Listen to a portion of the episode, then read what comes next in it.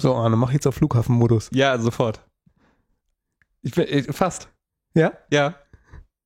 Ich bin. So, hast du es gehört? Ja. Das war der, der diffamierende Tweet. Biddledebib. Und Flughafenzeugmodus. It's on. Nice.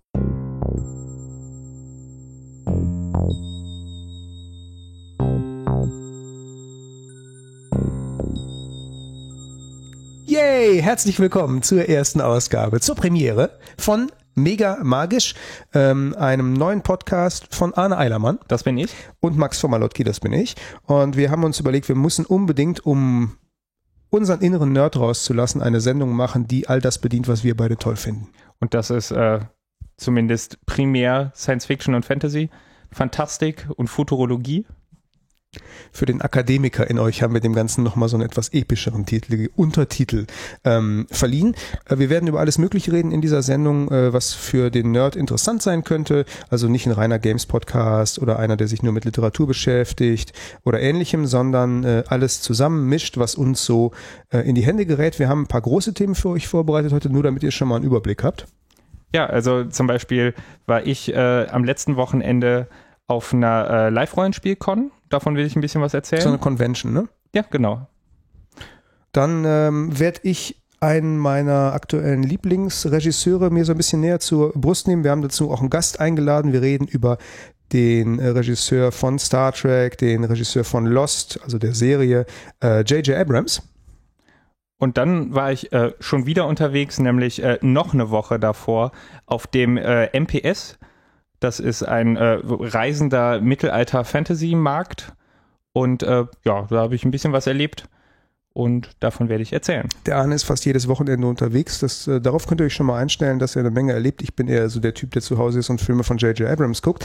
Aber ähm, auch Arne konsumiert zwischendurch Medien. Ähm, deswegen haben wir ein paar Kurztipps für euch. Äh, Sachen, die uns einfach so untergekommen sind, die cool sind. Äh, Arne hat einen Comic mitgebracht. Ja, genau. Ich äh, fange direkt an mit dem Don Quixote vom Flix. Don Quixote, wie, wie spricht man das eigentlich aus? Ich, ich äh, genau. habe es das letzte Mal irgendwie auf äh, amerikanisch ausgesprochen gehört. Die sagen mal Don Quixote. Das klingt gut. Quixote klingt irgendwie ganz gut, klingt so wie Coyote. Äh, äh, Genau. Kiodikal. Na, äh, ich war gestern im Comic-Shop meines Vertrauens. Der äh, Flix hat den Comic eigentlich vorher schon in der FAZ veröffentlicht und im Web. Im, Ach so, also das ist jetzt nur noch eine Zusammenstellung dessen, was man als kurze Strips eigentlich schon kennt. Genau, aber das ist eine. Äh, es ist jetzt nicht so, dass man das äh, aufschlägt und irgendwie so eine Reihe von Einzelstrips vor sich hat, sondern es ist durchaus eine zusammenhängende Geschichte und die ist unglaublich gut erzählt. Also ich, find- finde, Ich finde es gerade ganz schön, das wollte ich mal eben beschreiben für alle, die das natürlich nicht sehen können. Ähm, das ist ein Carlsen-Comic und äh, Flix, der Autor, Don äh, Quixote, der Titel, auf ähm, einem im Grunde so einem gelben Hardcover und es sieht aus, dadurch, dass es dieses Gelb hat und diesen Look, wie ein Reklambändchen in groß. Genau, und zwar wie ein abgegriffenes Le- Reklambändchen. Also wenn, ich habe den äh, Comic in die Hand genommen und dachte so, hm, ja, toll, jetzt haben, Haben die sie hier auch- nur so äh, mit Transportschäden und so. Haben sie auch so ein nicht so üseliges Exemplar? Genau, aber mir ist äh, ziemlich schnell aufgefallen, dass die irgendwie alle gleich scheiße aussahen. Ja. Und äh, ja, das ist tatsächlich einfach der Look. Und mir gefällt es ziemlich gut. Du kannst es ja auch mal aufschlagen, wenn du möchtest. Das, äh, Vorne drauf ähm, sieht man schon Don Quixote mit Sancho Panza und Don Quixote sitzt auf einem Fahrrad. genau, der, der, der Flix äh, holt nämlich ganz gerne Literaturklassiker äh, in die heutige Zeit und erzählt die, na, er erzählt die eigentlich nicht einfach nur nach, Mhm. sondern ähm, der erzählt die neu und zwar auf ja, die, das ist immer so ein bisschen neben der Story, die man sonst so kennt. Ähm, Hier ist ein Batman-Lesezeichen drin. ja, das ist mein Batman-Lesezeichen. Hm, Okay, sorry, dann tue ich das da wieder rein. Das ist So. rosa. Ähm, ja, er wollte dich nicht unterbrechen. Hast du aber. Und jetzt bin ich ein bisschen raus. Der erzählt Geschichten. Ähm, Er macht das ziemlich toll. Also er ist wirklich. Äh, irgendwo sch- habe ich auch über den Comic wieder gelesen, äh, der Flix, einer der besten grafischen Erzähler Deutschlands oder sowas.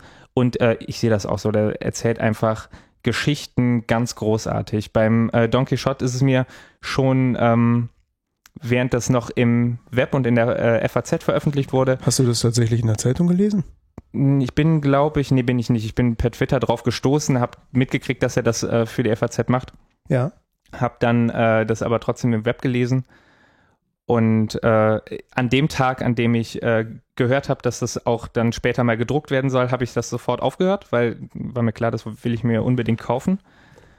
Und ähm, das im, in gebundener Form zu lesen, ist einfach viel intensiver. Äh, ich, mir ist das jetzt, äh, mir, mir, ist das äh, beim Lesen gestern Abend schon wieder aufgefallen, wenn man das in einem durchliest und dann irgendwie die Stelle kommt, an der zum ersten Mal klar wird, dass der äh, Don Quixote die, äh, der Ritter von der traurigen Gestalt ist, mhm. da bildet sich auch sofort so ein Kloß im Hals. Also das packt. Es ist wirklich echt schön und ich freue mich sehr darüber. Es, äh, seit gestern, gestern war übrigens der 2. Juli, ich weiß ja nicht, wann ihr das hört, äh, ist seit gestern im Handel, kostet 16,90 Euro, geht zum Comic-Händler eures Vertrauens und guckt euch das an. Das ist wirklich gut. Okay, next thing. Ähm, ich habe auch ein äh, Buch, eine Empfehlung. Es ist kein Comic, sondern es ist tatsächlich ein richtiger, ähm, kein Roman, sondern ein ähm, theoretisches Werk, was ich ganz geil fand, ist letzte Woche rausgekommen. Äh, fand ich total spannend. Als ich es gesehen habe, habe ich es mir nicht gekauft, weil es kam irgendwie in Amerika raus. Das heißt, ich habe es mir direkt als Kindle-Version geholt, um es schnell runterladen und zumindest ein bisschen reinlesen zu können, bevor die Sendung anfängt. Es ist ein theoretisches Werk zu Game of Thrones von George R. R. Martin. Ich kenne ja nur die Fernsehserie, ich habe das nicht gelesen. Ähm, ich habe die Bücher auch, das ist schon ewig her, dass ich die gelesen habe, habe irgendwann aufgehört und habe jetzt aber die Fernsehserie wieder geguckt. Also ich bin mhm. literaturtechnisch auch so ein bisschen raus. Es funktioniert aber für beides. Funktioniert auch für Leute, die äh, nur die Fernsehserie gesehen haben. Ich habe ja auch äh, gehört, dass die Fernsehserie relativ nah an der Literaturvorlage sein soll. Stimmt das? Ach, das, das kann ich jetzt wieder nicht beurteilen. okay. So dafür bin ich zu sehr ähm, raus aus dem Ding. Ähm, aber ich fand es spannend zu lesen, was für theoretische Ansätze da drin sind. Ähm, das ist ein Teil von James Lauder, L-O-W-D-E-R. Äh, das Ding hat den den sehr kurzen Titel Beyond the Wall, Exploring George R. R. Martins A Song of Ice and Fire from A Game of Thrones to um, uh, A Dance of Dragons. Was das Ach, letzte das Buch äh, ist. geht ja Ganz easy peasy von ja, der Zunge. Ich hätte gerne dieses neue Game of Thrones Buch. Ich glaube, dann äh, kommt ihr äh, weiter. Ähm, da sind natürlich verschiedene Autoren vertreten, teilweise auch Fantasy-Autoren, hier wie dieser Salvatore oder wie der heißt, oder R.A. Salvatore nenne ich den immer, wie so ein äh, Italiener, der nach Deutschland eingewandert ist. Das ist so ein berühmterer Fantasy-Autor, der hat das Vorwort geschrieben. Ah, kenne ich ähm, nicht. Aber äh, es gibt echt harte Sachen da drin. Also ich hätte das nicht erwartet. Ich dachte, das wirst du jetzt so ein bisschen abfeiern. Ne? Also so, hey, Game of Thrones, geile Serie, tut's auch, weil es ist ja auch eine geile Serie. Mhm. Also die sagen sowas wie, ja, toll, ähm, im Vergleich zu, nehmen wir mal Herr der Ringe, der Vergleich wird zum Beispiel aufgemacht, äh, sind die Charaktere um einiges grauer. Also es ist nicht so schwarz-weiß, ja. böse, ne? Aber das ist tatsächlich ein Punkt, der mir besonders gut gefallen hat in der Serie dass es nicht so leicht einzuordnen ist und selbst die Charaktere, bei denen man immer das Gefühl hatte, ah, puh, endlich mal einer, der einfach ist und irgendwie, das ist echt mal ein Arschloch. Drei Folgen später denkt man sich das genaue Gegenteil und irgendwie dreht sich dauernd alles rum. Das finde ich auch ziemlich gut. Ähm, die etwas härteren Argumentationen, die dann da stattfinden, sind, da gibt es zwei verschiedene Artikel, natürlich sowas wie, okay, betrachten wir mal das Thema Vergewaltigung in Game of Thrones und dann äh, denkst du natürlich schon so, okay, ähm, weil natürlich klar, das ist eine sehr brutale Serie. Es ist eine Serie, wo die ganze Zeit die Androhung von Gewalt im Raum steht oder Gewalt passiert, ja. äh, auch sehr schnell kommt, ja, wo man so denkt so, Alter, das hätte doch jetzt nicht sein müssen, das, ne? Allein, ich meine, wie am Anfang dieses Kind von dem Turm runtergeschubst wird. Der Jüngste fällt äh, entdeckt ja da im Grunde ähm, diese Liebschaft äh, zwischen der Königin und äh, ihrem Bruder und dann äh, muss er dafür ja in Anführungszeichen sterben. Tut er nicht, er ist dann nur noch schwerstbehindert, aber trotzdem natürlich ultra hart. Ja, oder diverse Enthauptungen diverse Enthauptungen. Da finde ich übrigens ganz schön, äh, kleine Anekdote dazu, die nicht im Buch steht, die aber ähm, vor, ich glaube, zwei, drei Wochen äh, publik wurde. Es gibt jetzt eine DVD oder eine Blu-ray Edition von Game of Thrones mit einem ähm, Kommentar der Jungs, die das Ding gemacht haben. Aha. Und äh, die haben dann so, man hört sie so reden und dann kommt auf einmal diese Szene, wo man eben nach einer der diversen Enthauptungen auf so Stöcken vor der Stadt äh, die Köpfe sieht. Äh, ich erinnere mich. Und äh, dann sagt der eine so, ja, ist lustig, äh, das da vorne ist übrigens George W. Bush. Und dann machst du Stopp, guckst hin und denkst so, ey, Alter, das ist original der Kopf von George W. Bush on a stick mit so einem Tuch drumrum, dass er so ein bisschen aussieht, so als wäre er irgendwie von einem Volk aus dem Süden eben in dieser Story da, ne? also ein bisschen äh, Turbanartig und äh, gab natürlich einen riesen Ärger, ne, weil äh, das Network sofort so, was soll das, das ist ja geschmacklos und so weiter und so fort. Und dann kam so die Argumentation, da habe ich gedacht so, oh Gott, das sagen die so, ähm, ja, äh, ja, Sie wissen ja, bei so Produktionen, die nicht so viel Geld haben, muss man manchmal auf äh, Material, prothetisches Material von anderen Produktionen zurückgreifen, wo ich auch so dachte, so, ja klar, sicher. Und es gab so viele Köpfe von George W. Bush, die man hätte nehmen können. Es gab nichts anderes, was man hätte zweitverwerten können. Jedenfalls haben sie das irgendwie jetzt bei der Neuauflage oder sowas, haben sie das jetzt digital oh. ausgeixt. Ja. Es gibt's also nur noch als Story oder kauft das Ding äh, gebraucht auf dem Markt. Egal, auf jeden Fall Brutalität, darüber wird natürlich viel diskutiert in diesem Buch. Ähm, spannend fand ich die Argumentation und das ist mir auch äh, daran erst aufgefallen, dass es ja eine Welt ist, die Fantasy ist, also weil wir sind ja auch Fantasy-Fans, aber es ist eigentlich extrem, ja, fast schon wenig Magie. Ja, äh, ja, Low Fantasy halt, ne? Super krass, ja. Ja, ich, ich mag das ja. Ich finde diese äh, Fantasy, wo ja, eigentlich an jeder Ecke die Luft knistert und äh, dauernd irgendwelche Elfen von Baum zu Baum schweben. Äh, naja, also ich mag es tatsächlich lieber, wenn... Ähm, Elfen schweben übrigens nicht von Baum zu Baum, sage ich jetzt mal als... Hallo, fernöstliche Kung-Fu-Elfen. Ah ja, stimmt. Mann. Sorry, nicht dran gedacht. Egal, auf jeden Fall, das magst du nicht so gerne. Du bringst äh, mich gut aus dem Konzept. Nee, ich, ich bring dich, ich bring dich einfach dazu, diesen Zen-Zustand. Auf, aufzuhören zu reden, ja, das ist richtig. ähm, du magst es nicht so. Low ja, Fantasy. Ja, also, ja, nicht mögen. Ich habe vielleicht, das ist vielleicht ein bisschen hart, aber ich äh, mag tatsächlich lieber äh, Geschichten, in denen Magie so, man weiß so, irgendwie existiert das, aber wenn das mal passiert, dann ist es auch echt was Besonderes. Genau. Genau. Also wenn so ein paar Drachen zur Welt kommen, ist schon so, ja, das wow. ist schon so das Krasseste. Ja. Ähm, darüber wird natürlich geredet. Und das Spannendste fand ich, ähm, es gab eine Geschichte von einem Typen, der sich mit Krieg beschäftigt hat, weil wir, wir reden ja über einen Fantasy-Epos, wo es um einen großen Krieg gibt, der da stattfindet, auf diesem, mhm. auf diesem nicht mal Kontinent, sondern mehr, also auf dieser, auf dieser Fantasy-Erde da. Und äh, der Typ hat sich beschäftigt mit Krieg, wie zum Beispiel Kriegsszenarien wie hier der, ähm, Irak oder Afghanistan und hat sich beschäftigt mit dem Phänomen Post-Traumatic Stress Disorder, also das, was eben Veteranen oder Leute, die im Krieg waren, mitbringen, wenn sie ähm, nicht unbedingt mal bestimmten Sachen zum Opfer gefallen sind, sondern einfach nur eine Weile da gelebt haben. Und er vergleicht zwei Zustände, nämlich Condition Yellow und Condition Black, habe ich auch das erste Mal von gelesen. Ähm, Condition Black und Yellow sind zwei Zustände, die sich äh, in Kriegsbereichen einstellen. Condition White ist das, was wir so kennen in Europa, so dieses, es gibt eigentlich keinen Krieg. Krieg gibt es nur im Fernsehen, mhm. mir kann nichts passieren. So halt, ne? Ja. So wie wir leben. Ähm, Condition Yellow ist sowas wie, hey, du lebst da unten oder bist da unten Soldat, ähm, aber du bist so relaxed damit, dass du zwar, du bist immer so in so einem Zustand von, hey, wenn ich um die nächste Ecke komme, könnte da einer mit einer Bombe stehen. Aber du bist nicht direkt im Gefecht, oder? Nee, genau, sowas? nee, du bist nicht so, mh, hm, sagen wir mal so, du bist, du bist eigentlich immer angespannt, was auch ziemlich anstrengend ist, aber du lebst halt damit. Das ist so dieses, ich gehe mir jetzt einen Kaffee holen. Wenn mich einer mit der Bombe erwischt, sag Bescheid. So halt, ne? Mhm. So.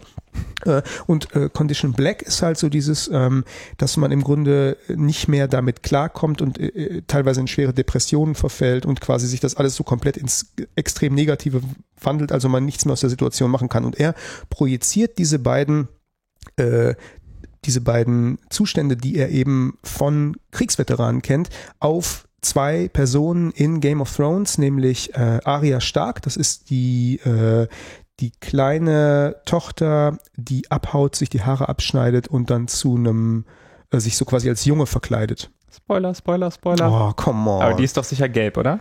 Die ist gelb, die ist Condition Yellow, ja, weil die selber, die sagt halt, ich mache jetzt was draus, ich muss irgendwie weiterkommen und die hat zum Beispiel gesehen, also nicht gesehen, aber sie hat mitbekommen, wie ihr Vater äh, enthauptet worden ist und so weiter. Spoiler. Und ähm, das ist immer toll, das nachher zu sagen, ne? Und ja. die ganze Geschichte geht übrigens so und so aus. Spoiler. Nein, das habe ich nicht gesagt. Mann, das ist, das ist ja, weiß ich, weiß ich. erste Folge, erste, erste Staffel, glaube ich. Und ähm, dann eben Condition Black. Äh, da ist das Beispiel Theon Greyjoy, den du gar nicht kennst, darum kann ich dir auch nichts spoilern. Ähm, Hä?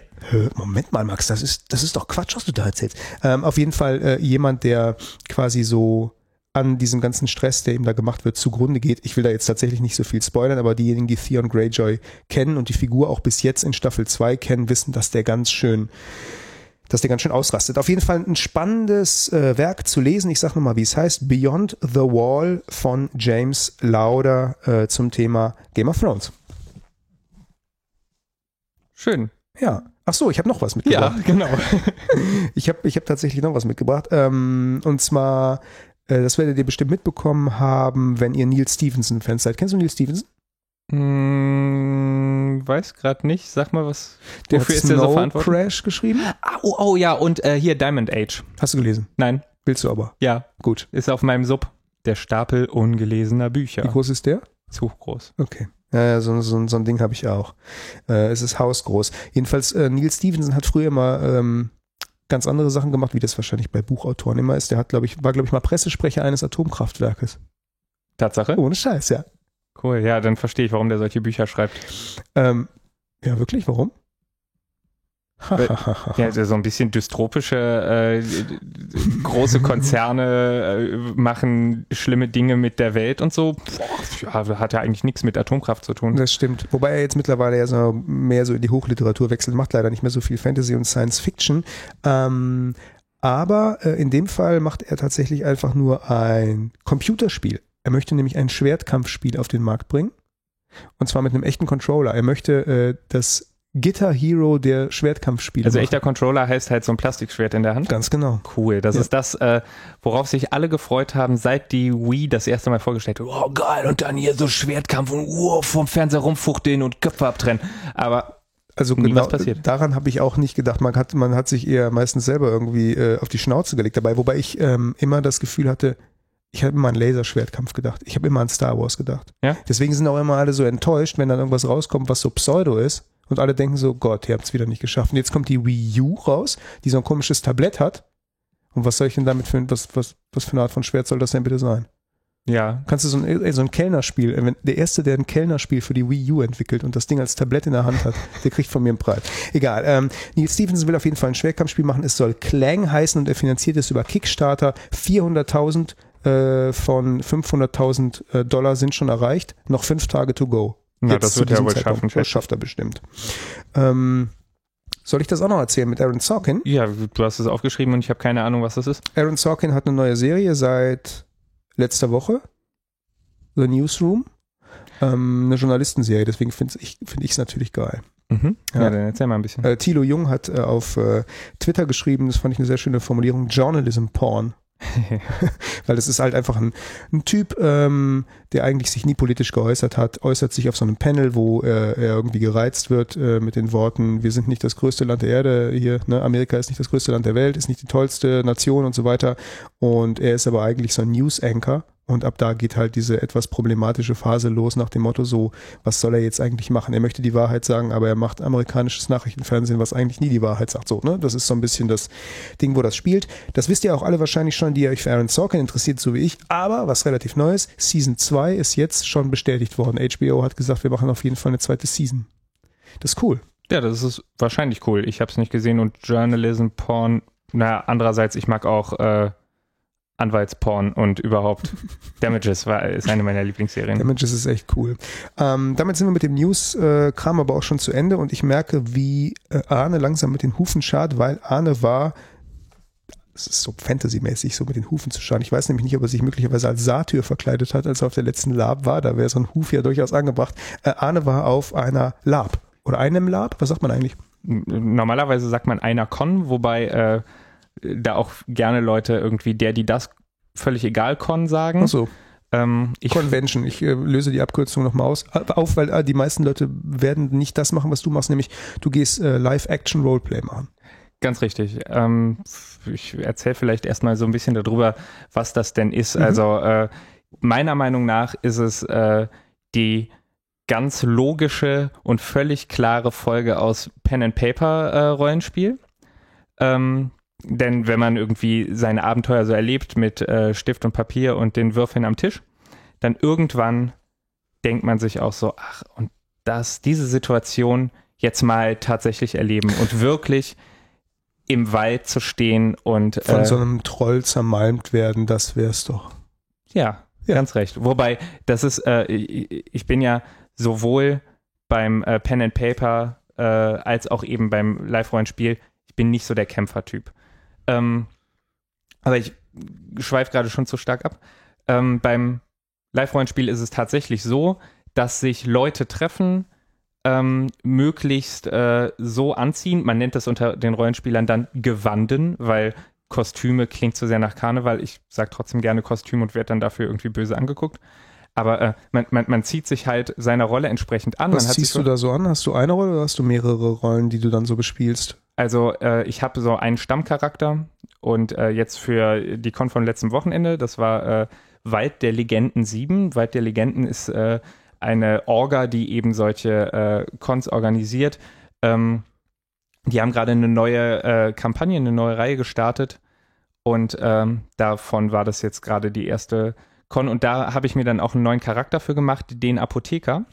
Geil. Und äh, vom Apotheker wollte ich ein bisschen erzählen, weil der ist recht außergewöhnlich. Also diese gesamte Con ist grundsätzlich sehr außergewöhnlich, weil ähm, es gibt keine äh, Magie unter den Spielern zum Beispiel. Mhm. Äh, es ist relativ weit verbreitet auf, äh, auf äh, Live-Rollenspiel-Events, dass es äh, so die Typen gibt, die dann die ganze Zeit irgendwie daherlaufen und äh, ultramächtig sind Also, und ich so. bin Level 97 Magier, komme mir nicht krumm. Genau, genau. Sowas. Die wissen alles, weil, äh, oh, wir haben ein geheim, äh, geheimnisvolles Artefakt gefunden. Ja, äh, spür, spür, spür. Hm, ja, das ist ein äh, magisches Super-Dingens, mit dem man irgendwie bliblablub und der Plot ist gelöst. Aber warte mal ganz kurz. Äh, Für mich als ganz normaler Rollenspieler, was jetzt vielleicht noch so ein bisschen Anknüpfungspunkt auch für andere sein könnte, wenn ich einen Magier spiele und ich fange an, den zu spielen, starte ich den auf Level 1. Ja, so, in der Regel. Und dann Ja. kann der irgendwie relativ wenig und äh, wie läuft das dann bei so einer Con? Weil das sind ja alles verschiedene Privatleute. Du gehst da irgendwie hin, du gehst zur Veranstaltung Wald der Legenden, wo hat das stattgefunden? Äh, das war in der Nähe von Hannover in Stadthagen. Genau. Du fährst dann dahin und äh, sagst dann halt auch, ich bin Apotheker, was jetzt noch ein relativ so, ne, eine coole Sache ist, aber dann gehst du da hin und dann sagst du, weißt du was, ich gehe da hin, zieh mir eine Kutte an, ich gewande mich und äh, bin, Verkleide mich, Ja. in meinem Fall. ich bin schwupps, äh, Level 97 Magier, müssen die halt akzeptieren, weil wer kennt mich denn schon da? Natürlich, also man, wenn man will, beim Live-Rollenspiel kann man, also man kann ja sowieso schon beim Rollenspiel relativ schön bescheißen, wenn man das denn möchte. Mhm. Und beim Live-Rollenspiel kann man das noch viel, viel einfacher. Allerdings äh, Leute, die bescheißen, mit denen will keiner spielen. Und äh, darum war äh, dieser, diese äh, Wald der Legendengeschichte auch eine Einladungskon. Da werden tatsächlich Ach, nur okay. Leute äh, äh, eingeladen, von denen die Orga oder irgendwie Freunde der Orga oder so wissen, die sind jetzt keine totalen Vollpfosten. Und ähm, so war dann natürlich auch ich da, Ja, der ich ja kein totaler Vollpfosten bin, Absolut, jeder weiß. das ist damit impliziert worden. Arne ist kein totaler Vollpfosten, durfte dahin.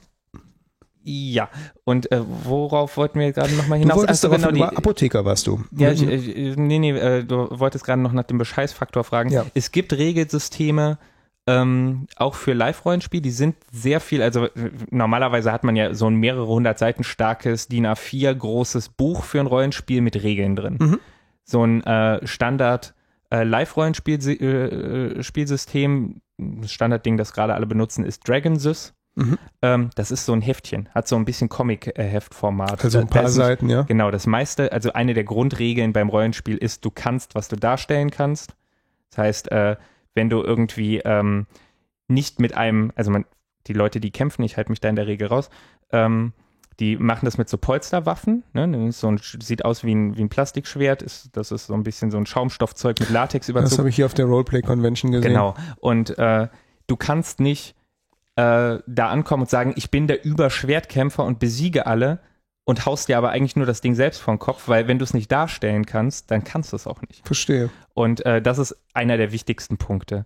Und ähm, ansonsten ist auch so ein wichtiger Grundsatz meiner Meinung nach bei guten Live-Rollenspielern, du spielst nicht nur für dich, sondern du spielst auch für die anderen. Du spielst die anderen so an, dass die gut auf dich reagieren können, dass die Spaß haben, äh, mit dir zusammen zu spielen. Du versuchst den anderen ein möglichst gutes Spiel zu bereiten und äh, dadurch bist du selber auch viel tiefer drin. Das klingt total cool, aber wenn man irgendwie schon mal so Sachen gemacht hat, die, ich sag mal, wenn man so, so, so Sachen gemacht hat, die so Impro sind, ne, und man Ja. hat sehr, sehr viele Leute, ähm, geht das denn gut? Weil ich dann immer denke, okay, pass auf, ich möchte dir ein cooles Spiel bereiten, also spiele ich das so und so. Der andere denkt dann aber so, nee, ich habe jetzt keinen Bock, das so und so zu machen, lass uns doch mal das und das machen und dann hast du im Grunde so eine Diskussion darüber, wie das eigentlich dargestellt werden soll? Nee, sowas passiert nicht, weil du gehst, wenn es gut läuft, nicht Ja. aus deiner Rolle raus. Du diskutierst nie außerhalb des Charakters, so. sondern wenn ich mit dir zusammen spiele, dann spreche ich dich als dein Charakter an. Also ich, ich bin in meiner Rolle, du bist in deiner Rolle und wir reden nicht äh, auf irgendeiner Metaebene darüber. Lassen Sie mich durch, ich bin Apotheker. So, Ja. genau. Ah, okay. Und ähm, ja, jetzt komme ich mal ein bisschen auf den Apotheker, weil der Apotheker war eine recht interessante Figur. Ähm, der Apotheker ist eigentlich viel mehr. Ähm, jetzt ist aber nicht, er ist nicht gestorben, das ist das, was wir schon mal daraus ist. Gut, er ist genau. nicht gestorben. Der Apotheker lebt noch Ja. und der Apotheker ist spezialisiert auf ähm, Drogen. Also der Apotheker ist eigentlich ein Drogendealer. Mhm. Und der Apotheker ist, äh, hatte, das ist eigentlich ein bisschen untypisch, ich erzähle gleich auch warum, ähm, hatte einen guten Vorrat an ziemlich gutem Stoff. Direkt von Anfang an. Ähm, normalerweise. Direkt von Anfang Ja, an. also da, das, ist, das ist der Punkt, auf den ich gerade wollte. Eigentlich ist sowas doof, weil du willst nicht ähm, ein Live-Rollenspiel mit einem Vorteil beginnen. Weil äh, ah, ist irgendwie zumindest schwierig. Ist Normalerweise dieser Level 97 Magierfaktor. Genau, Ja. genau. Äh, es ist normalerweise so, wenn du irgendeine mächtige Substanz hast, du könntest ja Alchemist oder ein, weiß ich nicht, Heiltränke herstellen oder sowas, dann muss das auch Zeit kosten, weil die Dinger müssen wertvoll sein. Mhm. Ne? Sonst verteilst du an deine Armee in irgendeiner, wenn du eine Schlacht spielst oder sowas, einfach krieg, an jede Menge Heiltränke und gewinnst das Ding. Verstehe. Das ist nicht cool. Ähm, mein Plan war es aber so ein bisschen, da anzurücken mit diesem ziemlich guten und extrem süchtig machenden Stoff. Funktioniert dann so, ich äh, verkaufe den Leuten ein äh, kleines gefaltetes Briefchen mit äh, vorher durchaus mit ein bisschen Brimborium hergestelltem äh, zerkrümeltem Traubenzucker Kleiner mittelalterlicher Smiley drauf. sozusagen. Ja. Äh, das können sie sich dann auf Zahnfleisch reiben äh, und drückt denen aber noch so ein OT-Brief hin. Also OT out of character. Ja. Off-topic, ja, Off topic. ja, ja. Scheiße, ich bin. Äh, nein, eigentlich ist es Outtime. Also es gibt äh, OOC. IT äh, für In-Time und äh, OT. Ah, okay. So. Okay. Ähm, ja. Nervosität bei der ersten Folge. Man merkt es dann doch so ein Ich bisschen. finde, man merkt es überhaupt nicht. Ah, man merkt es überhaupt nicht. Weiß nicht, was du dir vorher von deinem Apotheker hast geben lassen, aber du wirkst total entspannt. Jedenfalls äh, verkaufe ich den Leuten IT dieses Zeug für, weiß ich nicht, ein Kupfer. Mhm. und äh, drücke ihnen dann noch dieses Briefchen in die Hand. Da steht dann äh, auch drauf irgendwie OT-Info, Du spielst überhaupt nicht. nach Einnahme lesen. Und da steht dann ein bisschen was über die Wirkung, über die Dauer und über das Suchtpotenzial. Also das Oh. habe ich mir vorher so ein bisschen überlegt. Und das war schon, also ich hatte verschiedene Sachen, aber das harte Zeug war auch echt hart in der Abhängigkeit. Und mein Plan war es halt, damit relativ viel Zeug anzurücken, die Leute so schnell wie möglich knallhart anzufixen und dann mitten in der Con geht mir der Stoff aus. Und kommt zu so einer Krisensituation. Dummerweise wurde diese Suchtnummer nicht so gut gespielt. Aha, okay. Also, das, das ist halt immer was, du denkst dir vorher was aus. Das geht in der Orga natürlich noch viel krasser so. Die haben halt, äh, ja, denken sich einen Plot aus und meistens, das kennst du ja auch so vom, vom Meistern beim, äh, beim Pen, Pen and Paper Spielen, die Spieler machen immer das, was du eigentlich nicht vorhattest. Ne? Ja. Das ist, Da vorne beim, leuchtet was. Ja, wir biegen rechts ab. Ich habe doch gesagt, davon leuchtet. Dann gehen wir gleich hin. So Äh, was ja, halt. genau. Und ähm, so war es dann auch so, dieses Suchtding wurde ein bisschen ausgespielt, aber nicht so, wie ich mir das vorgestellt hatte.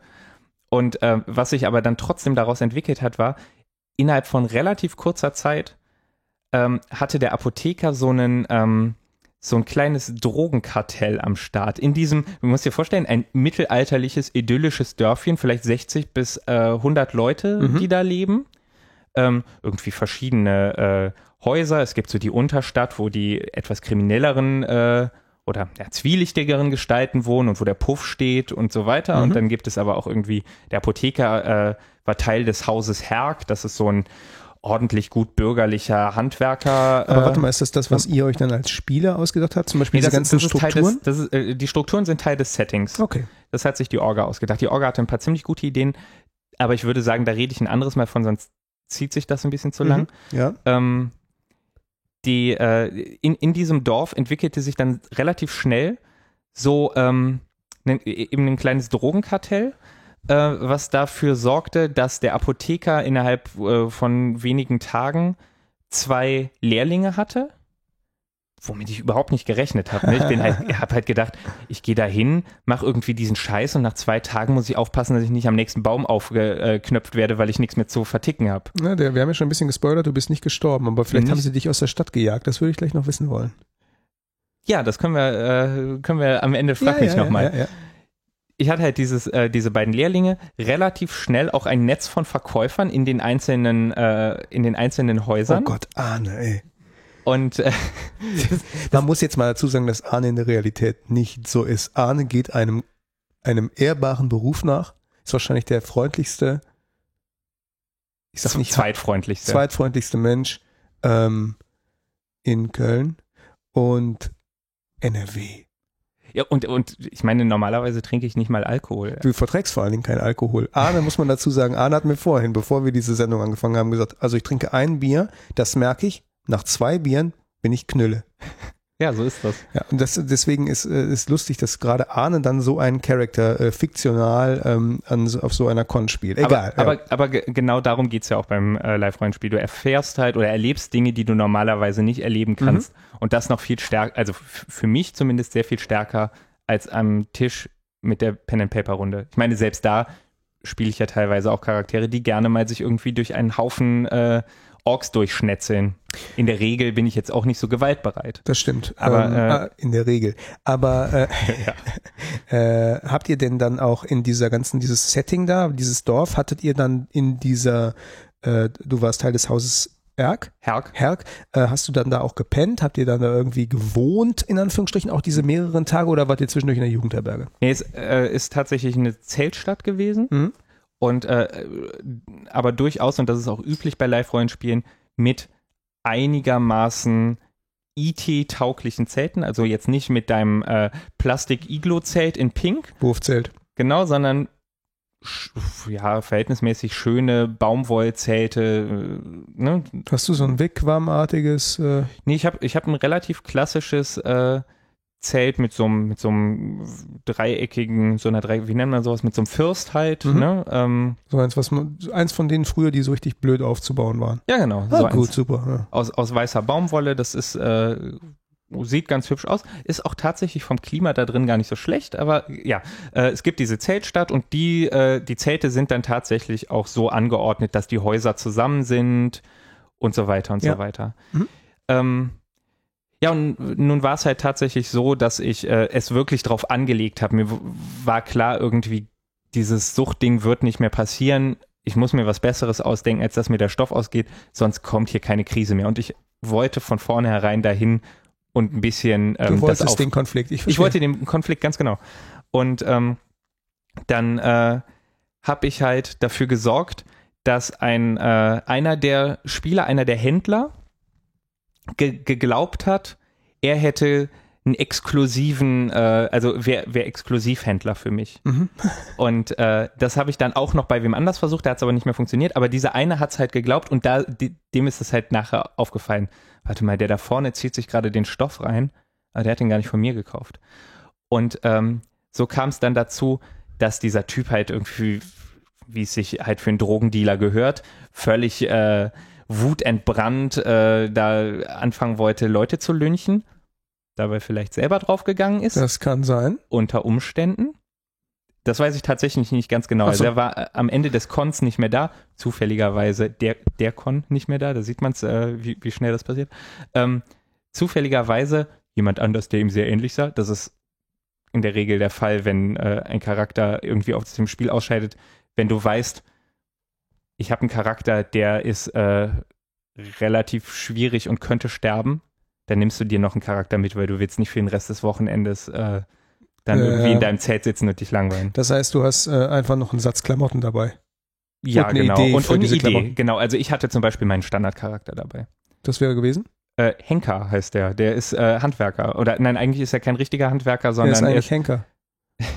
ja, ähm, der ist äh, so was ähnliches wie, also er hat ein bisschen Werkzeug und ähm, der tut aber nichts. Das ist unglaublich, eine unglaublich faule Sau und macht eigentlich nie was anderes als äh, dumme Scheiße labern. Aber hast du mir nicht mal erzählt, dass du auch manchmal Teil von so einer Gesangstruppe bist, dass ihr so Badenkram macht? Ne, ich, ich, Henker ist, äh, gehört zum Volk der Waren und die Waren ist, äh, sind eben eine Spielergemeinschaft ähm, mit einem Baden, der äh, ja, der, der ähm, ein relativ gutes und besonders eben auf, auf die Waren abgestimmtes, selbst äh, komponiertes Repertoire hat. Mhm. Und fast alle Baden kennen auch fast alle, Wa äh, fast alle Baden, fast alle Waren kennen auch so ziemlich alle warischen Lieder.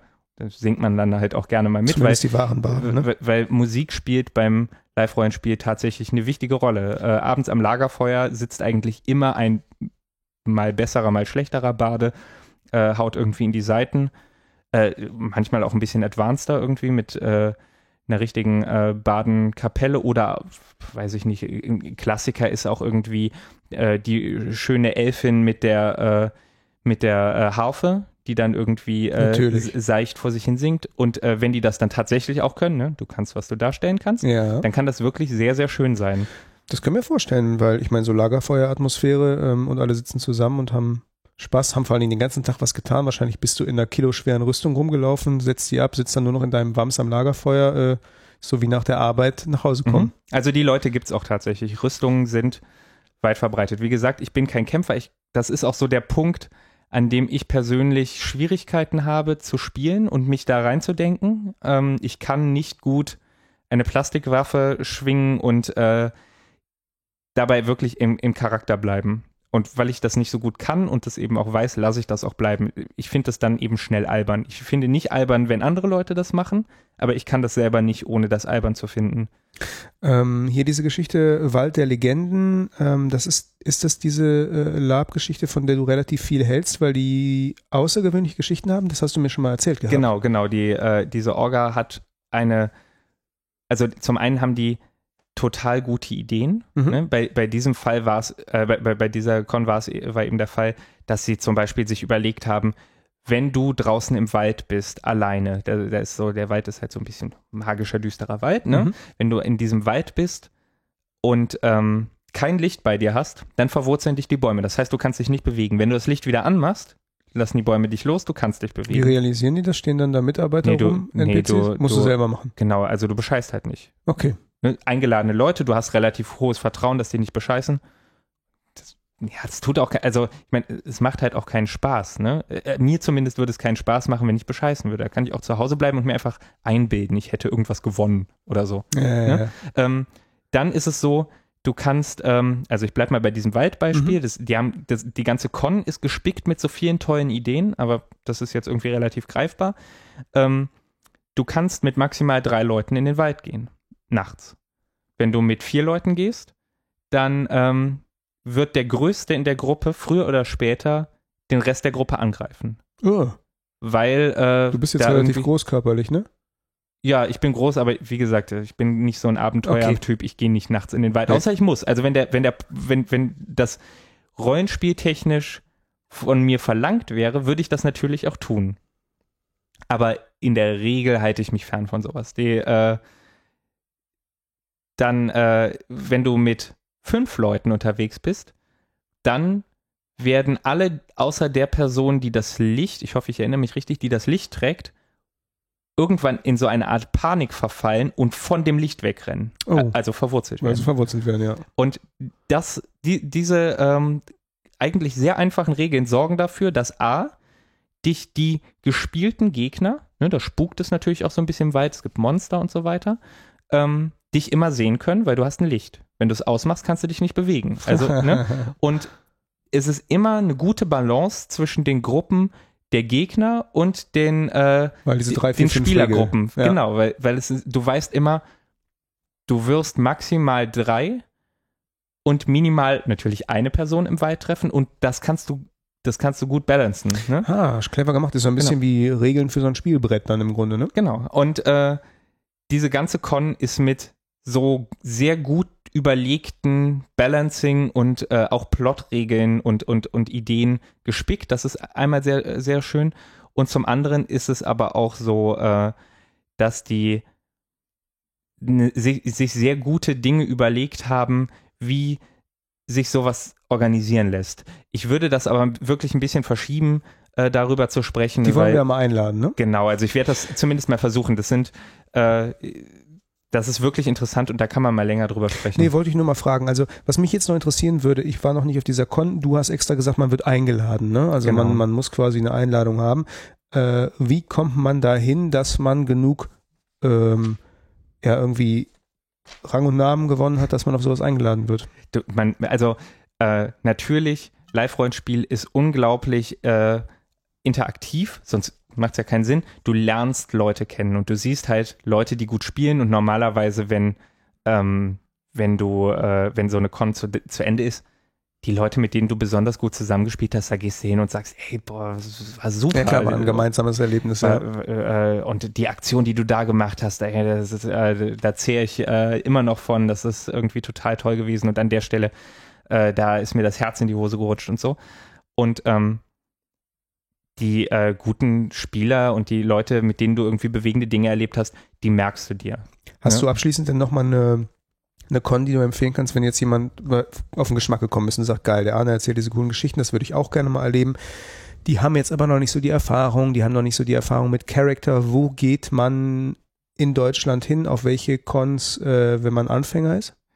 Das kann ich nicht so ganz klar sagen. Ähm, was ich aber machen kann für die Zukunft ist, es gibt von äh, hin und wieder von engagierten Orgas Anfängercons. Ja. Die sind extra ausgerichtet auf Leute, die da mal reinschnuppern wollen. Die sind dann auch nicht so lang. Ne? Das ist dann vielleicht ein Tag oder sowas, weil dann brauchst du auch dir nicht so ein tolles Zelt anschaffen so, und so okay. weiter, sondern da fährst du morgens hin, erlebst ein Abenteuer und abends fährst du wieder zurück. War, was Und- war denn neulich irgendwie hier ein gemeinsamer Freund von uns, Peter, der das auch macht, erzählte von irgendeiner Con, wo man nachts in einer Jugendherberge schläft, die aber eine Burg ist. Das heißt, Mhm. da muss man dann nicht unbedingt sowas mitbringen. Weißt genau, du, was sowas war? gibt's auch. Na, ich weiß nicht, also äh, nee, wo- wovon konkret er da auch gesprochen hat. Das ist oft und es finden relativ viele Cons statt. Es gibt den äh, Tilos irgendwas LARP-Kalender online, der sieht wie fast alle äh, Rollenspiel- und Live-Rollenspielseiten unglaublich furchtbar aus. Mhm. Es ist so ein, so ein typisches, äh, schönes 90er-Jahre-Design. Aber dieses Ding funktioniert sehr gut, auch wenn es in der Handhabung nicht besonders schön ist, aber da äh, sind fast alle öffentlichen Cons eingetragen. Da kann man äh, nachgucken. Ich werde aber auch gucken, dass ich äh, äh, empfehlenswerte Anfängercons, von denen ich was mitkriege, hier auch dann mal nenne und äh, mal ankündige. Äh, was ich auf jeden Fall noch nennen möchte, ist, wer so auch mal vielleicht von einer anderen Person äh, hören will, was irgendwie an Live-Rollenspiel schön ist und warum man sowas tut, kann sich äh, einen Artikel, den Marina Weißband, die äh, wir alle ja irgendwie von der Piratenpartei kennen, Ja, stimmt. kürzlich in ihrem FAZ-Blog, FAZ, weiß ich nicht, von irgendeiner Zeitung Blog geschrieben hat. Ich werde darauf verlinken in den Shownotes. Das ist sehr lesenswert. Ich stimme da nicht mit allem äh, überein, äh, was, was sie schreibt, aber ja, jeder hat halt einen anderen Blickwinkel darauf und ich äh, finde, was sie da schreibt, schon durchaus sehr schlüssig und sehr interessant. Ähm, ja, ansonsten ist es übrigens auch lustig, dass ich hier gerade öffentlich darüber spreche, denn äh, vor vielen meiner Freunde bin ich nicht als Live-Rollenspieler geoutet, weil nicht alle Leute damit so gut äh, klarkommen. Das wird ab jetzt anders sein. Die Frage ist natürlich, ob diese Leute dann wieder unseren Fantastik- und Futurologie-Podcast hören werden, was sie vielleicht nicht tun. Insofern bleibst du vielleicht auch weiterhin inkognito. Nee, davon kannst du ausgehen. Die Ja, wollen ja okay. wissen, was der Arne macht. Das stimmt. Ja. Du, der Arne, ne? Der Arne, der, der ist Apotheker. Ähm, ja, wir haben ähm, abgesehen von dem Thema Cons und äh, Live-Action-Roleplay natürlich noch ein anderes Thema mitgebracht, am Anfang schon angekündigt. Äh, ein großartiger äh, Regisseur, wie ich zumindest finde. Ich weiß nicht, wie viele Filme hast du von J.J. Abrams schon gesehen? Ich bin mal die Liste durchgegangen. So ein paar Sachen habe ich gesehen. Star Trek natürlich. Star Trek hast du gesehen, den Reboot? Genau. Ähm, irgendwie so ein bisschen, ich habe mal Alias geguckt und so, aber äh, und Undercover. aber äh, ja, ich, ich muss sagen, ähm, ich kann die Faszination jetzt nicht so richtig teilen, weil ich es ist nicht so richtig hängen geblieben. Ist vielleicht auch schon zu lange her, was ich da gesehen habe. Ähm, vielleicht ist natürlich auch die, die oder eine der Serien nicht dabei, die ihn dann so bekannt gemacht hat als das Mastermind ähm, Lost. Habe ich gelesen. Lost habe ich nicht geguckt. Ja, ja, Das, ist, das, ist, das ist tatsächlich äh, abgefahren, weil äh, ich weiß, dass das eine sehr gute Serie ist. Ich Aber- muss dir ganz ehrlich sagen, am Anfang, ähm, ich kann dich sehr gut verstehen. Ich weiß ja nicht, ob du überhaupt den Versuch unternommen hast. Ich habe damals versucht, die, ich glaube, das war noch so die Zeit, im Fernsehen zu gucken. Genau, das war auch mein Problem. Schaute dann äh, diese Serie, wie ich immer Serien geguckt habe, nämlich wenn ich mal die Zeit hatte. Und dann dachte ich so, ich hätte dann vier Folgen verpasst, guckte wieder rein, dachte so, Gott damn it, die sind ja immer noch im Urwald und dachte dann so, oh, come on, vergiss es. Und dann habe ich aber irgendwann die DVD-Box gehabt und dann kamen natürlich auch irgendwelche Nerdkumpels, denen ich vertraue, die so meinten, Alter, nee, so guckt man das auch nicht, man guckt das en bloc und so weiter und so fort. Und dann habe ich, glaube ich, ganz fies, nachdem ich die erste mal so, so und so geguckt hatte, habe ich dann einfach mit der zweiten Staffel angefangen und da ging es dann auch mal langsam los und dann drehte sich das immer so weiter. Auf jeden Fall hat ähm, J.J. Abrams äh, eine Menge Zeug gemacht. Er ist sehr vielfältig. Er ist sowohl Regisseur als auch vorher ähm, Autor gewesen, also hat viele äh, Bücher zu, zu Filmen geschrieben. Ist auch Produzent, oder? Ja, ja, genau. Ähm, äh, also nicht Bücher zu Filmen, sondern sozusagen hier Drehbücher geschrieben für diese Filme. Ähm, er hat äh, Lost gemacht, er hat Fringe, ist auch, äh, da ist er auch mit involviert. Ach, das habe ich auch schon ein paar Mal Ja, geguckt. Alias hast du schon gesagt. Ähm, dann gab es irgendwie Person of Interest und Alcatraz. Da habe ich auch nur mal so reingeschaut. Ähm, Star Trek Super 8 hat er gemacht zusammen mit Steven Spielberg. Nicht gesehen. Der war so das richtig ganz dicke Ding, dann Mission Impossible ein und so weiter. Und ich dachte mir so, ey, der Typ ist so dick und äh, macht so viel jetzt. Ne? Ähm, ich würde gerne mal äh, einen, der sich damit auskennt, befragen, wie funktioniert eigentlich J.J. Abrams, dass der so geil diese ganzen Mystery-Sachen immer erzählt. Und ähm, das habe ich einen Kumpel von mir gefragt, Sebastian Koh, der ist Filmfreak, was wahrscheinlich daran liegt, dass er Regisseur ist. Und ähm, der hat seine ganz eigene Meinung dazu. Wie funktioniert J.J. Abrams? Funktionieren ist vielleicht tatsächlich der richtige Ansatz, weil das habe ich, ich habe noch mal ein bisschen drüber nachgedacht, äh, weil im Grunde genommen die Filme ja tatsächlich funktionale Filme sind, also fast ein bisschen formal. Also man hat immer das Gefühl, da geht es vor allem ums das Konstruktionsprinzip, gar nicht mal um jetzt ein spezielles Thema, was sich irgendwie durchzieht. Also bei, bei Spielberg, J.J. Abrams ist ja ein großer Spielberg-Fan, haben jetzt auch Sachen ja schon zusammen gemacht, in äh, Super 8 beispielsweise. Ähm, der, der hat, äh, der Spielberg hat ja immer das Thema Familie, immer desolate Familie, immer Kindheit. Das Musterfamilie. Genau, quasi. Musterfamilie. Und bei J.J. Abrams kannst du das nicht so festlegen. Also wenn du meinetwegen Armageddon, da hat er das Drehbuch für geschrieben, anguckst ähm, und dann Das meinetwegen ist jetzt... auch so eine kleine Familie von Spezialisten, die äh, sich Ja, aber ich, dann sage ich jetzt mal, Star Trek ist letzten Endes, ja, also du hast im Grunde genommen immer schon eher Oberflächenfilme, die vor allem durch die Konstruktion bestechen. Ja. So gesehen ist sein Masterpiece natürlich eigentlich Lost, weil da das Konstruktionsprinzip J.J. Abrams tatsächlich, glaube ich, am besten rauskommt. Also dieses Verschachteln von Rätseln, Rätsel, die immer zu neuen Rätseln führen und wo es im Grunde genommen nicht wirklich Antworten gibt. Äh, Er hat ja auch, glaube ich, mal in einer Vorlesung äh, erzählt, dass er äh, im Grunde genommen nach dem Prinzip der Mystery Box vorgeht. Dieser Ähm, TED-Talk, den er mal gehalten hat, ne? Das meinst du? Genau, Ja. genau. Die 28 Minuten kann man im Internet angucken, bei YouTube total spannend, weil du in 28 Minuten mehr lernst über J.J. Abrams und auch Erzählweise als, glaube ich, äh, in, in, in fünftägigen Blog-Seminaren. Weswegen oder du wahrscheinlich auch, wenn du, also wenn ihr die 28 Minuten geguckt habt, dann wisst ihr, dass ihr niemals eine ordentliche Antwort darauf bekommen werdet, äh, warum Lost zum Beispiel auf die Art und Weise aufgehört hat, wie es aufgehört hat, oder warum die Serien immer diese Loose Ends, sagt man ja irgendwie, äh, haben, also warum es nie weiterführt, weil ähm, das hat er anhand dieser Mystery Box, die er mal als Kind, glaube ich, gekauft hat, demonstriert. Nee, ich glaube, die hat er tatsächlich auch so von seinem Großvater, den ja stark beeinflusst hat, tatsächlich geschenkt bekommen. Ach so. Also er erzählt da in diesem äh, Interview oder in diesem Gespräch dann auch, dass er im Grunde genommen von seinem Großvater erstmal gelernt hat, alle Sachen, alle technischen Sachen anzugucken, reinzugucken, wie funktioniert das? Und gleichzeitig festzustellen, bestimmte Dinge lassen sich nicht auflösen, bestimmte Dinge lassen sich nicht erklären. Und die Spannung besteht eigentlich immer darin, erstmal den Kasten zu haben und davor zu sitzen und sagen, oh, kleines Wunder, Radio. Und jetzt mache ich das auf und guck mal rein, wie funktioniert das?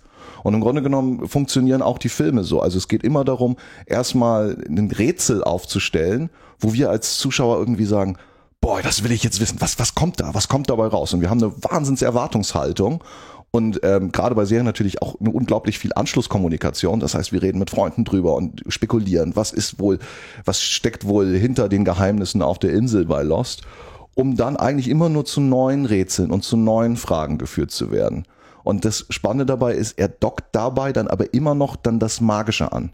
Also es gibt sozusagen einmal das Unerklärte, Also das Mystische quasi? Nee, nee, das Unerklärte ist das, die Frage, die aufgestellt wird, wo Ja. du denkst, was, das werde ich erklärt bekommen. Und da dockt er gleichzeitig etwas Magisches an, bei dem wir wissen, das ist an sich etwas Unerklärliches. Also, ähm, um Beispiel zu nennen, in seiner Serie Alias gibt's ja diese Rambaldi-Prophezeiung und Artefakte, die sind an sich schon so aufgeladen, dass wir immer denken, ja, das ist so wie bei Leonardo da Vinci, der ist eine Konstruktion dabei, aber gleichzeitig ist da auch was Magisches dabei, was in sich schon unerklärlich ist. Und das bereitet uns im Grunde genommen dann darauf vor, ähm, dass wenn dann die Antworten kommen, dass diese Antworten selber dann wiederum ein neues Rätsel sind. Im Grunde genommen ist es wie bei diesen russischen Holzpuppen, diesen Maruschka, Ma, Ma, Matruschka, Matruschka-Puppen, die- wo du immer so das Gefühl hast, okay, in der nächsten Puppe, da erwartet mich jetzt die Lösung und du siehst wieder nur das neue Rätsel. Und es wird eigentlich immer weiter ineinander geschachtelt. Ähm, ja, er hat auf diesem TED-Talk, äh, den wir eingangs erwähnt haben, auch diese, diese Kiste äh, von seinem, die er von seinem Großvater geschenkt bekommen hat oder die er sich da in so einem komischen Spielladen gekauft hat, auch gezeigt. Ähm, was ich spannend fand, er sagte halt, ist die Frage, ob das jetzt nur eine Behauptung war, um eben diesen Punkt zu illustrieren auf diesem Talk, aber er sagte, er habe diese Kiste niemals geöffnet. Ja, ich, ich glaube, es steht, also diese Kiste muss man dazu sagen, da ist ein großes Fragezeichen Ja, drauf. Ne? das Das ist ist schön so eine gemacht, das magische Kiste Das und ist da ein steht das oldschool Fragezeichen, so richtig schöne alte Schrift von früher. Also er ist, Genau. glaube ich, 1966 geboren, also irgendwie so eine 70s Box. Genau, und im Grunde genommen ist das, glaube ich, das anschaulichste Beispiel dafür, dass man eben auf diese Kiste guckt und sagt, jetzt will ich aber auch wissen, was, da drin ist. drin? Was haben die in den 70ern da wohl reingepackt? Und das Spannende ist, ich glaube, dass in dem Augenblick, wenn das dann aufgelöst wird, ist man immer auch unbefriedigt, weil man immer denkt, okay, jetzt, äh, okay, das ist es. Da habe ich mir irgendwas Größeres, Mächtigeres, anderes vorgestellt. Ja, ne? diese Antizipation. Aber das ist natürlich dann auch schwierig für ihn, weil das finde ich auch zum Beispiel bei den Filmen nicht so einfach, dass äh, dieses, dieser ewige Tease, dieses, hey, was ist da wohl drin? Diese Box glänzt, golden, Fragezeichen drauf. Es tickt. Und du denkst nur so, und dann so, machst du die heute noch auf? Nö. Weil wenn er sie aufmachen würde, wärst du enttäuscht. Also macht er in den Filmen meist die Box ja auch nicht auf. Das ist ja genau wie das Ding, was er da gezeigt hat. Und dann ist die Frage, sind die Enden dann befriedigend, so wie bei Lost, wo dann Leute sagen, come on, ey.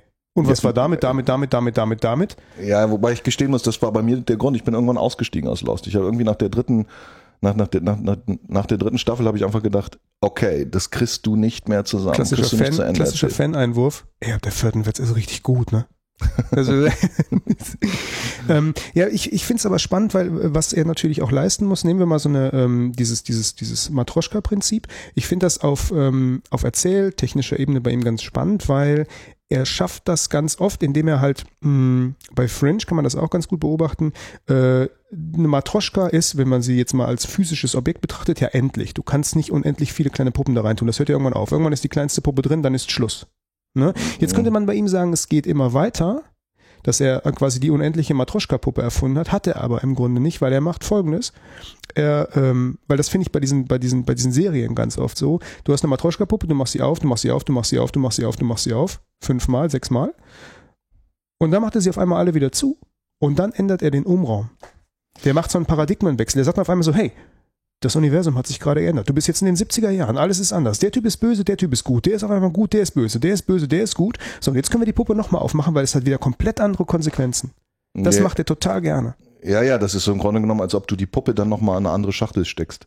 Ja. Ne? Also du hast im Grunde genommen, man muss dazu sagen, deswegen ist er ja auch so gut in den Serien. Ich finde seine Filme ja gar nicht so wahnsinnig stark. Weil er Da dann nicht so ausholen kann. Weil, ja, auch weil, weil du nicht so viele Puppen gleichzeitig nebeneinander stellen kannst. Bei Lost oder so oder bei French hast du, glaube ich, nicht nur eine Puppe, die dann aufgeht und da kommen dann immer mehr Puppen raus, sondern du hast gleich eine ganze Reihen.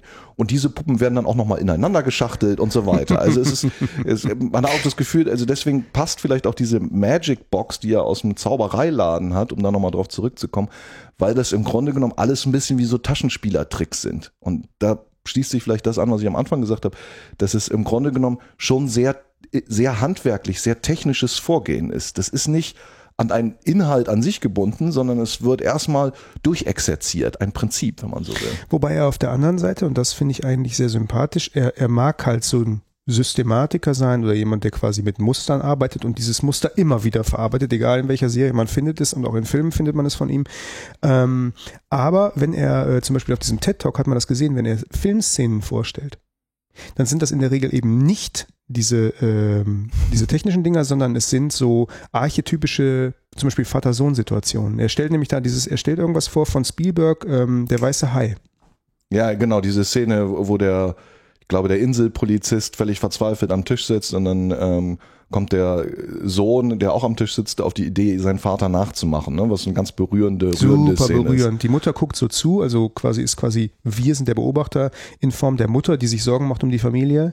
Der Vater sitzt am Tisch und macht auch so schöne Wechsel, also irgendwie sowas wie, erst hat er die, den Kopf auf die Faust gestützt, dann kratzt er sich, dann hat er so die, nimmt er beide Hände, stützt so das Gesicht ab äh, und das Kind macht das alles nach und dann sieht der Vater ja im Grunde, dass das Kind das alles nachmacht, die eigene, ja, das, die eigene Problematik ist irgendwie gespiegelt und dann geht er auf den Sohn zu und sagt irgendwie, gib mir einen Kuss, ich brauche ihn jetzt. Also total, mega süß, ne? Total, aber das Interessante ist, dass trotzdem eigentlich, also diese Sehnsucht nach dem Character-Driven, also na, danach, dass es eigentlich über die Figuren und das Zwischenmenschliche läuft, was er jetzt beispielsweise äh, Revolution, die Serie kommt jetzt irgendwie in Amerika Kommt in demnächst, genau. zwei, zwei, drei Monaten raus und da hat er auch ein Interview gegeben und hat gesagt, alles nicht so wichtig, was für ein Geheimnis dahinter steckt, ganz wichtig ist zwischenmenschliche Beziehungen und so weiter.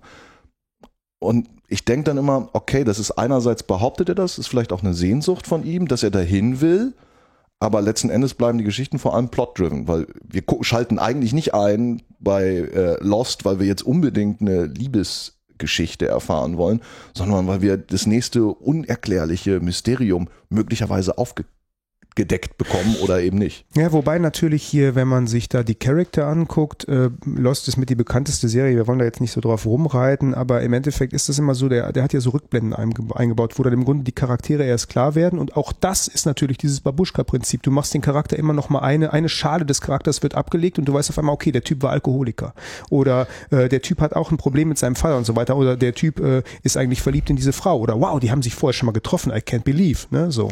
Ja, aber da, da, da, da er im Grunde genommen Versatzstücke, die in einer Art und Weise dann schon manchmal nah dran sind am Klischee. Also wenn du das beispielsweise mit so ganz klar Character-driven Serien vergleichst, wie meinetwegen Mad Men, wo man überhaupt nicht sagen kann, es geht um irgendwie großes Rätsel, sondern es geht tatsächlich um die Figurenentwicklung, dann stehen die tatsächlich im Riesenwiderspruch zu den Sachen, die J.J. Abrams macht. Also meinetwegen Alias, wenn man mal ehrlich ist, eigentlich ist die Figur genauso flach wie die Darstellerin Jennifer Garner. Also sag ist jetzt nicht nichts wirklich gegen viel. Jennifer Garner, okay, wir sind in der Öffentlichkeit. Jennifer Garner, wenn du jetzt vor zehn Jahren den Satz gesagt hättest, wäre ich ja einverstanden gewesen. Aber wie alt bist du, Max? Na, ich, ich, äh, ich versuche hier einfach nur den Standpunkt aller möglichen Hörer einzunehmen und dieser Standpunkt geht von Jesus Christ, ist die langweilig bis zu wow, ist die geil. Ja, ich finde, die ist ja eine der asexuellsten, äh, einer der asexuellsten, schönsten Darsteller. Alias habe ich, um ehrlich zu sein, nämlich nicht geguckt.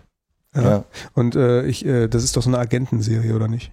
Äh, ja, ist eine Agentenserie, hat aber eben auch über diese Rambaldi-Artefakte und Weil, was ist, wer ist Rambaldi? Rambaldi ist äh, angeblich ein Wissenschaftler, Schrägstrich Künstler aus dem 15., 16. Jahrhundert und der hat so Nostradamus-mäßig äh, Ah, die okay. großen Prophezeiungen hinterlassen und ähm, da gibt es sozusagen die dunkle Seite und die gute Seite und die sind alle hinter diesen Prophezeiungen hinterher. Das zieht sich aber noch nicht so konsequent wie in, in ähm, beispielsweise Lost jetzt durch alle Folgen, sondern du hast im Grunde genommen abgeschlossene. Episodenfolgen und dann hast du sozusagen übergreifend immer mal wieder ähm, punktuell diese äh, Rambaldi-Folgen gesetzt, die aber wahnsinnig gut funktioniert haben. Also insofern, als dass sie immer geteased haben. Also deswegen war man dann auch dran. Und ich glaube, dass er dieses Prinzip des Teasens möglicherweise mit Alias erst so richtig äh, für sich äh, begreifbar gemacht hat, weil in der Hinsicht ist der Mann ja ein Phänomen. Also es gibt, glaube ich, kaum jemanden, der,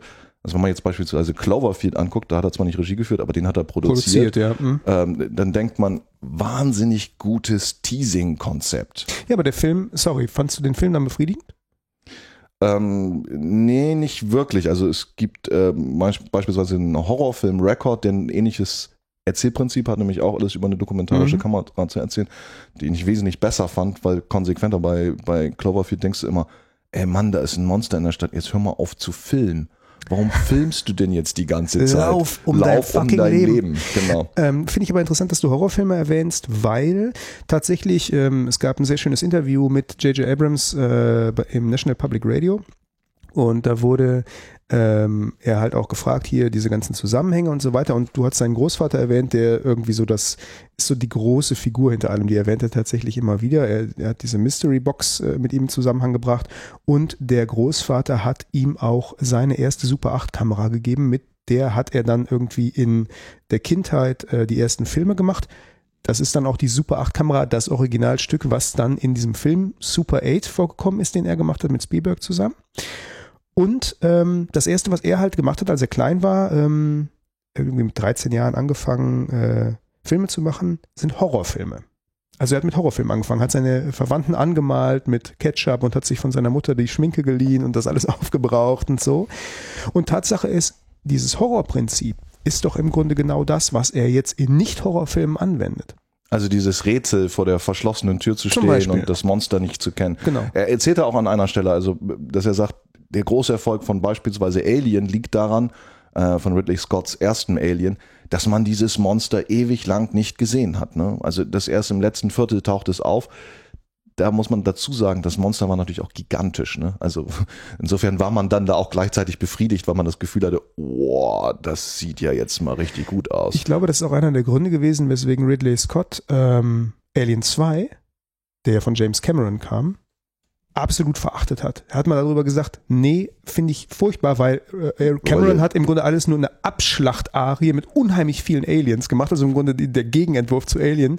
Äh, dieses, du siehst ganz viele und sie werden auch noch abgeballert ohne Ende. Das fand er natürlich furchtbar.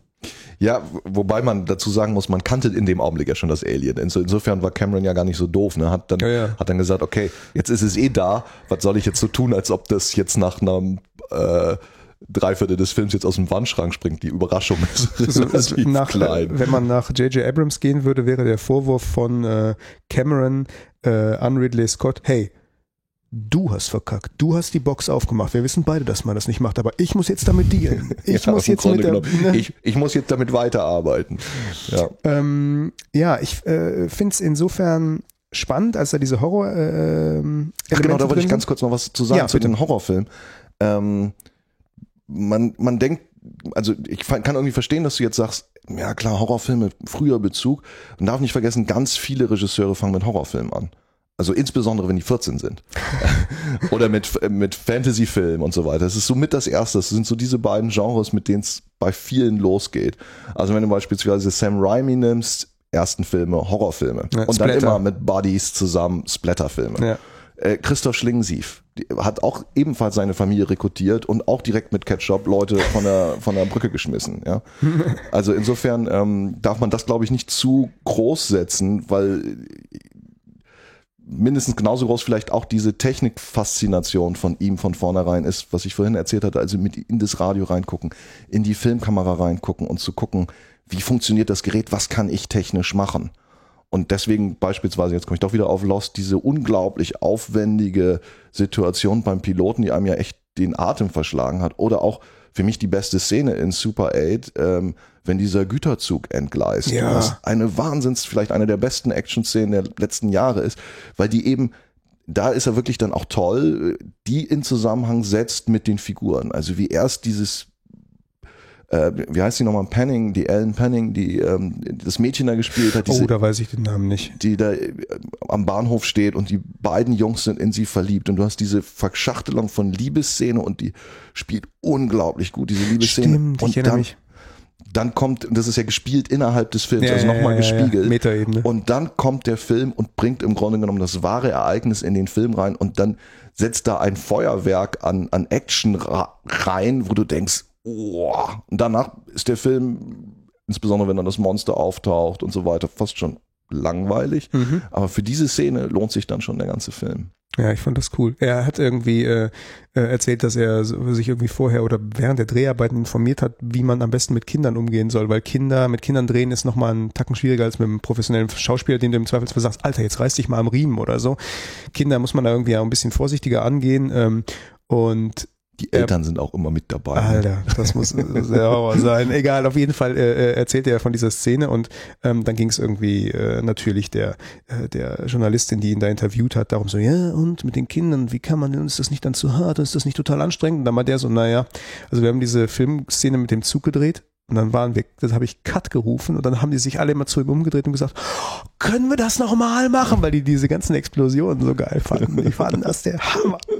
Fand ich sehr, sehr schön. Ähm, gut, abschließend, es gibt natürlich auch Stimmen, also wir beide mögen ihn, wir mögen ihn für seine Art und Weise, Geschichten zu äh, verpacken und weil er das so konsequent macht. Es gibt natürlich wirklich kritische Stimmen, die das dann hervorheben und dann sagen, hey Leute, das, der Typ ist der ewige Tease. Und was am Ende kommt, kann im Grunde keine großartige Auflösung sein, weil ähm, das, was an großartigen Auflösungen kommen kann, was das überhöht, was man an Vorstellungen vorher hatte, das gibt es im Grunde nicht, weswegen in diesen ganzen Filmen es ja immer darum geht, was weiß ich, die Welt zu retten, das Universum zu retten oder irgendwas. Immer irgendwas, was so groß ist, dass man dachte, okay, wir machen die Türe auf und dahinter ist irgendwas, was so groß war, dass wir uns nicht haben vorstellen können. Also das Unvorstellbare Mhm. weiterhin quasi. Ähm, deswegen funktioniert das äh, alles nicht. Und ähm, was ich interessant finde, dass man im Grunde sagen kann, die Filme, die er macht, funktionieren so ein bisschen wie Religion, weil du musst glauben. Du kannst nicht wissen, du musst glauben. Und deswegen auch haben diese Fans diese religiöse Hingabe, die man nicht hinterfragen kann. Wenn einer sagt, hey, bei Lost ist aber doch, ey, du hast es nicht begriffen, Alter. Es ist doch, das kann man halt nicht wissen, verstehst du? Dieses Ding, ja. Ähm, aber das ist, ist ja ein Dilemma, weil am Ende heißt das dann, wenn man diesen Religionsvergleich beibehalten will, äh, Gott wirst du nicht zu Gesicht bekommen, sozusagen. Ja, ich muss gestehen, ich würde mich jetzt auch mit dem Religionsvergleich würde ich, würde mir auch schwerfallen, weil vielleicht gibt's da auch nochmal eine ganz andere Ebene, wo man einfach sagt, es geht vielleicht tatsächlich auch eben tatsächlich um die Anschlusskommunikation, eben darum, dass man als Community darüber äh, philosophieren kann, was denn die Auflösung ist oder was nicht die Auflösung ist. Also dass man sozusagen darüber streiten kann, wie, wie das Ganze gemeint sein könnte. Da steckt ja an sich ein Mehrwert drin. Das ist so ähnlich wie, weiß ich nicht, wenn du bei Reality TV darüber dich unterhältst, ist das jetzt echt oder ist es nicht echt? Und bei ihm würde man sagen, ist das jetzt wahr oder ist es jetzt nicht wahr? Also ähm, es würde, würde deswegen eher auf so eine Wahrheits-, Nicht-Wahrheits- äh, diskursiven Raum ansprechen, der nicht unbedingt was mit ähm, Glauben zu tun hat. Wobei dieses, das muss man vielleicht dazu sagen, dass Mystery-Serien, also von Akte X bis sonst wie immer dieses I want to believe drin haben. Ne? Das ist sozusagen äh, fundamental, was wiederum natürlich mit dem Übernatürlichen oder mit dem Magischen zu tun hat, was sich eben bei bei J.J. Abrams oft dann anheftet. Ne? Aber zum Beispiel, ähm, was ich mich dann frage ist, er, läuft das irgendwann, wird das irgendwann zu einem Ende kommen, wo er dann all seine Mythologeme, also alles, was es so an Versatzstücken gibt, Hölle, ähm, griechische Tragödie und so weiter, also dass alle Versatzstücke bei ihm einmal vorgekommen sind und du merkst so, okay, jetzt zitiert er sich wieder selbst. Wird das irgendwann passieren? Mm, Ich würde eher sagen, er zitiert ja schon andauernd alles Mögliche. Also so gesehen zitiert er wie sich im Grunde genommen nie selbst, sondern er zitiert die ganze Zeit was anderes. Also, ne, also von Rambaldi-Artefakten. ne, Das war mir zum Beispiel neu. Also das, das, sind, aber das, den gab es ja nicht wirklich. Und der ist eine ganz klare Zusammensetzung aus Nostradamus, Leonardo da Vinci und so weiter. Also du merkst schon, da geht jemand ziemlich spielerisch wahrscheinlich mit seinem äh, Drehbuchkollegen ran und sagt, schauen wir mal, was, was haben wir denn hier jetzt gerade im Schrank? Dante, göttliche Komödie, Ja. Höllenringe. Komm, nehmen wir doch da ein paar Namen raus. Und ah, John Locke, äh, ja, das hört sich doch erstmal gut an. Guter Name, den packen wir da auch noch mit rein.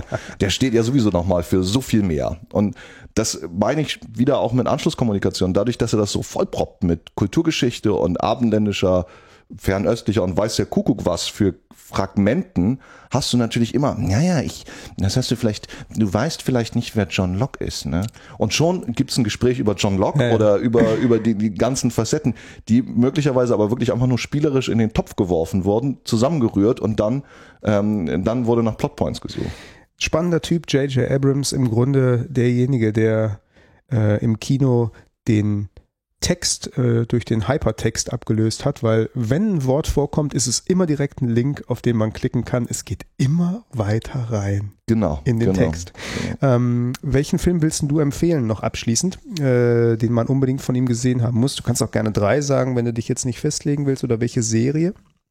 Also ich finde auf jeden Fall spannend, sich tatsächlich mal Armageddon anzugucken, weil dieser Figurenaufbau äh, interessant ist. Also er ist ja nun, dann wissen ja die wenigsten, dass der der ähm, J.J. Abrams auch das Drehbuch geschrieben hat und wenn man das sich durchliest und meinetwegen dann später sich anguckt, äh, wie er Mission Impossible ins, inszeniert hat, dann merkt man, okay, der Mann ist auch schon, kann auch einfach Auftragsarbeiten und klare Mainstreamer machen, die aber dann trotzdem unten drunter seine Handschrift tragen.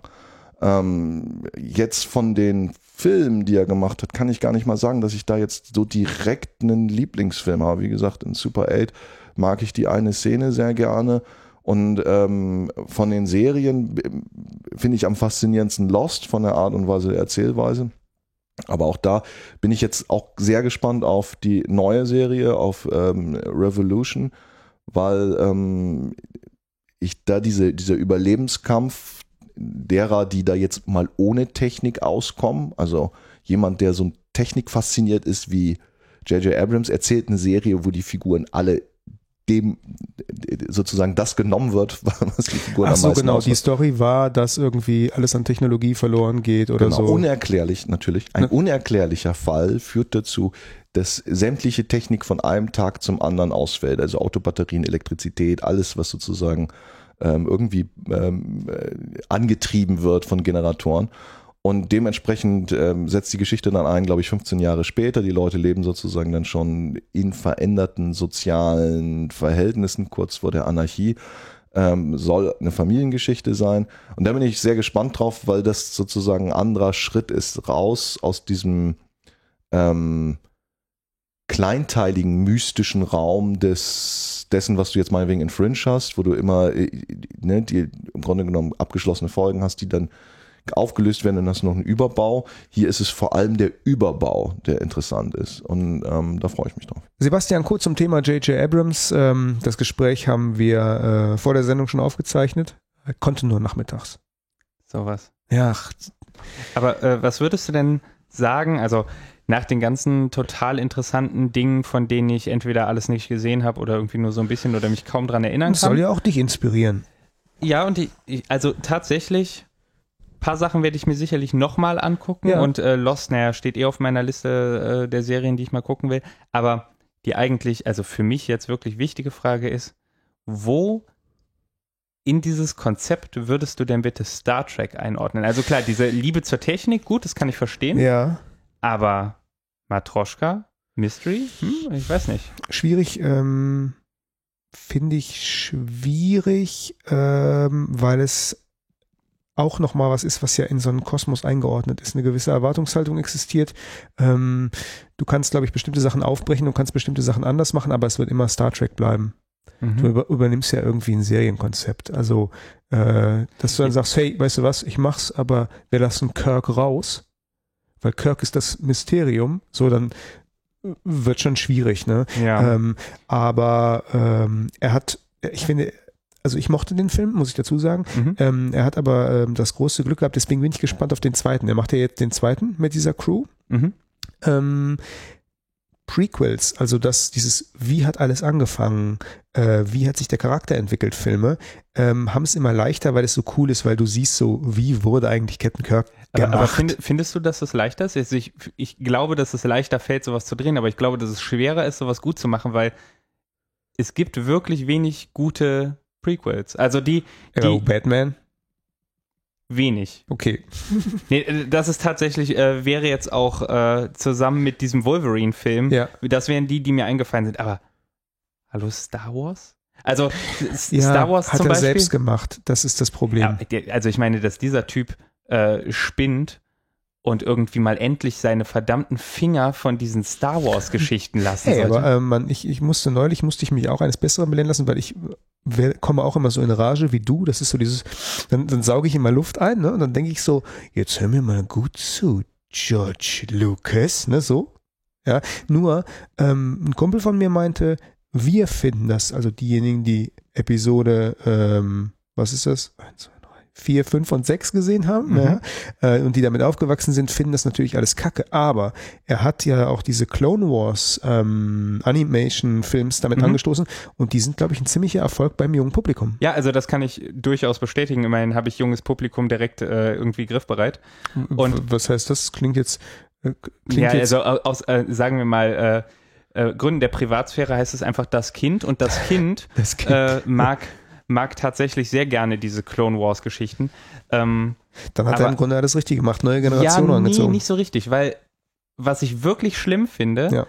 ist, dass er eben auch die alten Filme immer wieder anfummeln muss und mit jeder Version, die er rausbringt, an die alten Sachen kommst du nicht mehr ran. Ne? Also es ist nicht so, dass du jetzt irgendwie Star Wars Blu-ray äh, äh, The Original Edition kaufen kannst, sondern du kannst nur das kaufen, woran er irgendwie schon x-mal jetzt rumge und remastert und irgendwie Szenen rein und mm, und das hier habe ich mal noch ein bisschen bäh und irgendwie Jabba the Hutt war mir zu fett und so. Ja, ja, Boba Fett war mir zu Jabba. Ja, du weißt schon, was ich meine. äh, ich, also das, das, das macht mich wütend. Ja, das- ich weiß. Das, äh, die, Also wenn, wenn er, wenn man tatsächlich noch äh, an den alten, den alten, an den guten alten Stoff rankommen würde, okay. Dieses, dieses Stoffmotiv durchzieht die Sendung so ein bisschen der gute Stoff, ne? Das ist dir schon klar. Stoff. Ja, die- ja. Arne Eilermann, äh, alias Arne der Apotheker Eilermann. Ne, in dem Fall Arnold Herk, der Apotheker. Ah, guten Tag, Herr Herk. Ähm, ja, nee, also äh, in dem Fall ähm, Star Trek finde ich, So sind wir da hingekommen. ja, wir müssen noch mal kurz zurückkommen auf Star Trek und auf J.J. Abrams. Ähm, ich, also J.J. Abrams ist übrigens großer Star Trek, äh, großer Star Wars Fan, das Aha. sagt er immer, ähm, weil diese ähm, Figuren ja so schön prototypisch sind. Also wenn man sich Mhm. anguckt, was da so für Figuren sind, er fand das immer ganz toll. Ähm, und bei Star Trek ja, also wenn man mal von diesen, was wir vorhin hatten, diese Geschichten, äh, wenn man davon ausgeht, diese äh, Vater-Sohn-Motivik ist bei Star Trek ja auch wieder drin. Am Anfang ist es so, dieses der Rebell, Mhm. ähm, ich möchte anti-autoritär Ja. äh, und so. Im Grunde das ganze anti-autoritäre Motiv ja auch nochmal in Spock, Mhm. obwohl er so der Vernünftige zu sein scheint. Aber am Ende kriegt er ihn natürlich auch, indem er ihn wütend macht und dadurch von der Brücke kriegt und dadurch werden sie erst Freunde Ja, ja. und so weiter. Also Das ist bei so einem, das ist kein Spoilern mehr, oder? Bei Star Trek? Nee. Wenn Gut. wir jetzt, wenn wir jetzt erzählen würden, dass bei Star Trek 2, gut, gut, gut. cool. Ähm, ja, äh, du hast allerdings noch ein paar Tipps mitgebracht. Wir haben, ähm, wir wollten noch ein bisschen was mit Event machen. Äh, Machen wir doch mal was mit Event. Event. Das funktioniert immer. Event, mögen- funktioniert die immer. Leute lieben Event. Und, und wenn kein Event, dann machen wir eben ein Gewinnspiel. Es gibt kein Gewinnspiel. Ähm, ja, ich schweife schon wieder ab. Nee, also Tipps. Ich habe einen Tipp mitgebracht und zwar äh, war letztens die äh, Situation, dass wir ein neues Rollenspiel angefangen haben. Also dir muss ich das ja nicht erzählen. Du warst ja irgendwie dabei und hast das gemeistert, aber äh, wir Ja, haben ich irgendwie diesen Abend gerne vergessen. Nein, Quatsch, nee, war schön, ja. Cthulhu war toll. Also wir haben jedenfalls äh, Cthulhu angefangen in unserer kleinen Runde. Ganz kurzer Exkurs, Cthulhu, normalerweise zum Beispiel bei äh, in den Nachrichten werden dann immer die Einzelheiten. Und dann kommt kurz Cthulhu äh, oder Cthulhu, je nachdem wie ihr das aussprechen wollt, ist eine auf Cthulhu, eine auf äh, H.P. Lovecraft basierende Rollenspiel, ähm, ein, ein äh, auf H.P. Lovecraft basierendes Rollenspielsystem, ähm, das sehr geschichtenerzähllastig ist und nicht so viel mit der Konfrontation äh, mit irgendwelchen Gegnern und Waffen oder so zu tun hat, ähm, wie das bei anderen Rollenspiel ähm, Plattformen manchmal der Fall ist, äh, sondern eben halt mehr darauf basiert, dass man Stories hat und Sachen rausfinden muss, was wir eigentlich ganz cool finden. Ja, und ich habe äh, dafür, also äh, Max hat wie gesagt diese Runde gemeistert und ähm, hat sich so ein bisschen auch vorher schon damit beschäftigt und hat es zumindest behauptet. Und äh, Lüge. ich und äh, ich wollte dann meinen Charakter erstellen und irgendwie ist das bei uns mit den Terminen immer ein bisschen schwierig, aber ich wollte auch, also ich bin da immer so ein bisschen pingelig und nehme es recht genau bei der Charaktererstellung, äh, zumindest bei meinen eigenen Charakteren und möchte da dann keine Fehler machen und irgendwie nicht aus Versehen irgendwie entweder in den Power-Charakter oder total drunter oder sowas. Und darum hatte ich halt ein großes Bedürfnis, das mit äh, Max abgleichen zu können. Und unter i- anderem ähm, werden viele Attribute ausgewürfelt bei äh, den Cthulhu-Charakteren. Und ähm, ich habe halt irgendwas gesucht, wo ich ähm, äh, quasi remote Max beim Würfeln dabei habe. Und äh, da, Das war ein tolles Erlebnis für mich. Alle zwei Tage so, hey, ich habe es jetzt nochmal überarbeitet. Du hast jetzt übrigens in deiner äh, äh, in deiner E-Mail, ich habe dir da mal was geschickt, ich habe dir das nochmal als Attachment, ich habe es dir jetzt mal ausgedruckt und per Post, weil es so schlecht lese, ich, ey. Also Arne hat sich Mühe gegeben, fassen wir das nochmal so zusammen. Arne hat sich Mühe gegeben, das macht er nämlich immer. Max hat sich keine Mühe gegeben, der hat nämlich nichts davon gelesen. Ja, aber ich wusste ja, dass du es noch ein paar Mal änderst. Ich kenne dich Ja, mittlerweile. ja. Ja. ähm, du hast ja auch die letzte Version nicht gelesen. Stimmt. Aber jedenfalls bin ich auf einen äh, Online-Würfelgenerator, der quasi so eine Art Würfel-Chatroom hat und wo man entweder live dabei sein kann oder sich zumindest später einen Link aufs Protokoll schicken lassen kann. Das ist rules.org. Wie schreibt sich das? R-O-L-Z.org. Mhm. Ro- Rolls.org. Ähm, ich, ich werde das natürlich wie alles andere, worüber hier, wir hier so reden, Shownotes. genau in die Shownotes packen. Äh, und ähm, ich kann das empfehlen. Also, wenn ihr auch solche Pingel seid wie ich und auch irgendwie den Leuten zeigen wollt, ich habe aber gar nicht, besch natürlich gibt es da auch Bescheißpotenzial, aber ne, ähm, mir ging es auch so ein bisschen darum, es gibt so verschiedene Regeln, dass man ausgewürfelte At- Attribute noch so ein bisschen tauschen kann und so Und weiter. das kann man mit dem Ding machen. Nee, das kann man nicht, aber ich wollte dir zeigen, was habe ich wie gewürfelt und was Ah. habe ich wann. Ich, ich habe ja auch immer, hättest du es gelesen, hättest du gesehen, äh, der nächste Wurf, äh, der, da würfel ich meine Intelligenz. Würfel, Würfel, oh scheiße. Ja gut, das tausche ich dann nachher mit, so, ne? Ich Ähm. versuche nur hier äh, äh, stellvertretend für den unwissenden Hörer zu agieren. Ich Mhm. habe das natürlich alles gelesen, Mhm. klaro, aber ähm, ich frage einfach nochmal nach, weil die anderen wissen es ja nicht. So, genug nachgefragt? Nee, eins wollte ich noch fragen. Ah. Würfelst du nicht lieber mit richtigen Würfeln aus? Weil Ja. dieses mit Elektronik auswürfeln, da ist irgendwie die Haut nicht dran gewesen. Es ist so. Also unmagisch. tatsächlich äh, finde ich natürlich irgendwie echte Würfel viel, viel toller. Ähm, zumal ich ja auch irgendwie so ein bisschen über die Qualität von Random Number Generators und so weiter Bescheid weiß. Bisschen. Ähm, nee, also echte Würfel sind viel toller. Aber äh, naja, hätte dir ja Fotos schicken können. Jetzt würfel ich übrigens die, äh, die, äh, mein, mein, weiß ich nicht, meine äh, Hirngröße. Vor allen Dingen dann immer oh, so. noch ein Foto. Ah, Immer, noch ein Foto. immer ein noch Foto von dir mit einem Würfel im Gesicht, guckt so rein, mit Finger und dann so 80 Und Stück. einer Zeitung mit Datum. genau. Naja. Aber wo, wenn wir jetzt sowas Digitales haben, du hast auch noch was ganz, ganz, ganz Analoges mitgebracht. Ja, habe ich mitgebracht. Habe ich, hab ich für dich mitgebracht. Das lieb, Anne. Mhm. Ähm, ja, ich war äh, auf dem MPS. Das ist dieses, äh, habe ich ja, haben wir, haben wir, hab ja da am Anfang schon drüber. Haben wir vor einer nicht. Stunde angekündigt, weiß Mhm. keiner mehr. Ja, ich ja selber auch nicht mehr. MPS, äh, mittelalterlich Fantasiespektakulum. Das ist ein wandernder äh, Fantasy-Mittelalter-Veranstaltungsmarkt. So ein bisschen wie irgendwie der Standard-Mittelaltermarkt um die Ecke, wo man dann so schön mit seiner Familie hingehen kann und ein bisschen Also Kirmes mit Leder, ja? Also nicht Leder im Sinne von Leder, Leder, sondern so Mittelalter. Mm, Ja, Mittelalter und eben auch Fantasy-Elementen. Also Ach es so. ist eben dann nicht so, die meisten Mittelaltermärkte sind ja, ich besuche die ja auch ganz gerne, aber so ein Standard-Mittelaltermarkt ist ja, da wird viel Wert darauf gelegt, dass alles authentisch ist und wenn möglich auch irgendwie die Epoche so ein bisschen. Ich meine, das Mittelalter ist ja ein langer Zeitraum und Ach so, ne? du meinst sowas wie ähm, diese Gürtelnieten, die du da am Gürtel hast, gab es in der Epoche noch gar nicht. Genau Sowas. so. Ah, ja. Und ähm, bei äh, diesem MPS, die hatten auch, glaube ich, mal irgendwann den Slogan, äh, äh, wie war das nochmal, nicht authentisch, dafür fantastisch oder irgendwie sowas. Und da ist es halt auch so, dass dir äh, ab und zu mal irgendwie ähm, jemand die Waren über den Sch- äh, Tresen reicht mit äh, spitzen Ohren oder sowas. Also, ne? Und äh, da gibt es auch jede Menge Musik und äh, da will ich eigentlich äh, ankommen, denn es ist wieder, Arne mag Live-Rollenspiel und im Live-Rollenspiel, wie wir eben erfahren haben, spielt Musik eine gewisse Rolle. Rollenspiel spielt Rolle. Ähm, Verrückt. und äh, auch auf diesem MPS, vielleicht sollte ich noch erwähnen, das MPS ist keine einmalige Veranstaltung. Das ist äh, wichtig zu sagen, wer da Ihr jetzt könnt das sogar noch äh, besuchen, wenn ihr Bock Genau, habt. das äh, ist sogar relativ beeindruckend, denn äh, die sind jedes Wochenende anderswo und die machen das tatsächlich äh, richtig, richtig, richtig oft, nämlich äh, von April bis September fast jedes Wochenende. Also ich glaube, die haben so irgendwie, machen so zweimal Pause oder so. Und Also. Tour, Touren durch Deutschland haben wahrscheinlich eine eigene Webseite, Genau. Terminkalender ist drauf, verlinken wir in den Show Notes. Shownotes, ganz genau.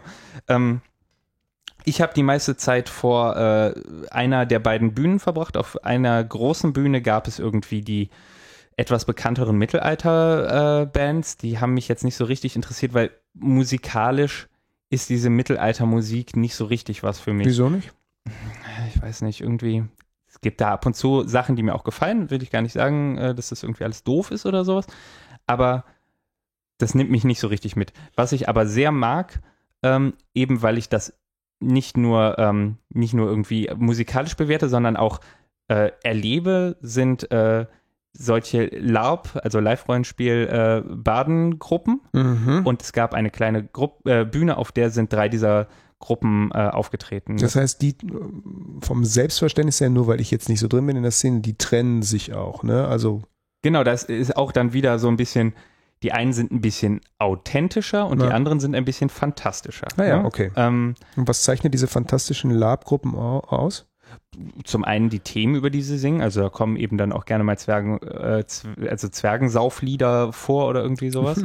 ähm, zu, zum anderen ist es halt tatsächlich oft eher ähm, mit sehr viel mehr Spaß gewürzt. Also die, die äh, Songs sind äh, pointierter und oft, ist jetzt nicht immer so, aber durchaus. Oder es gibt äh, ja, ja, ich glaube in erster Linie sind es die Themen und die Art des Humors.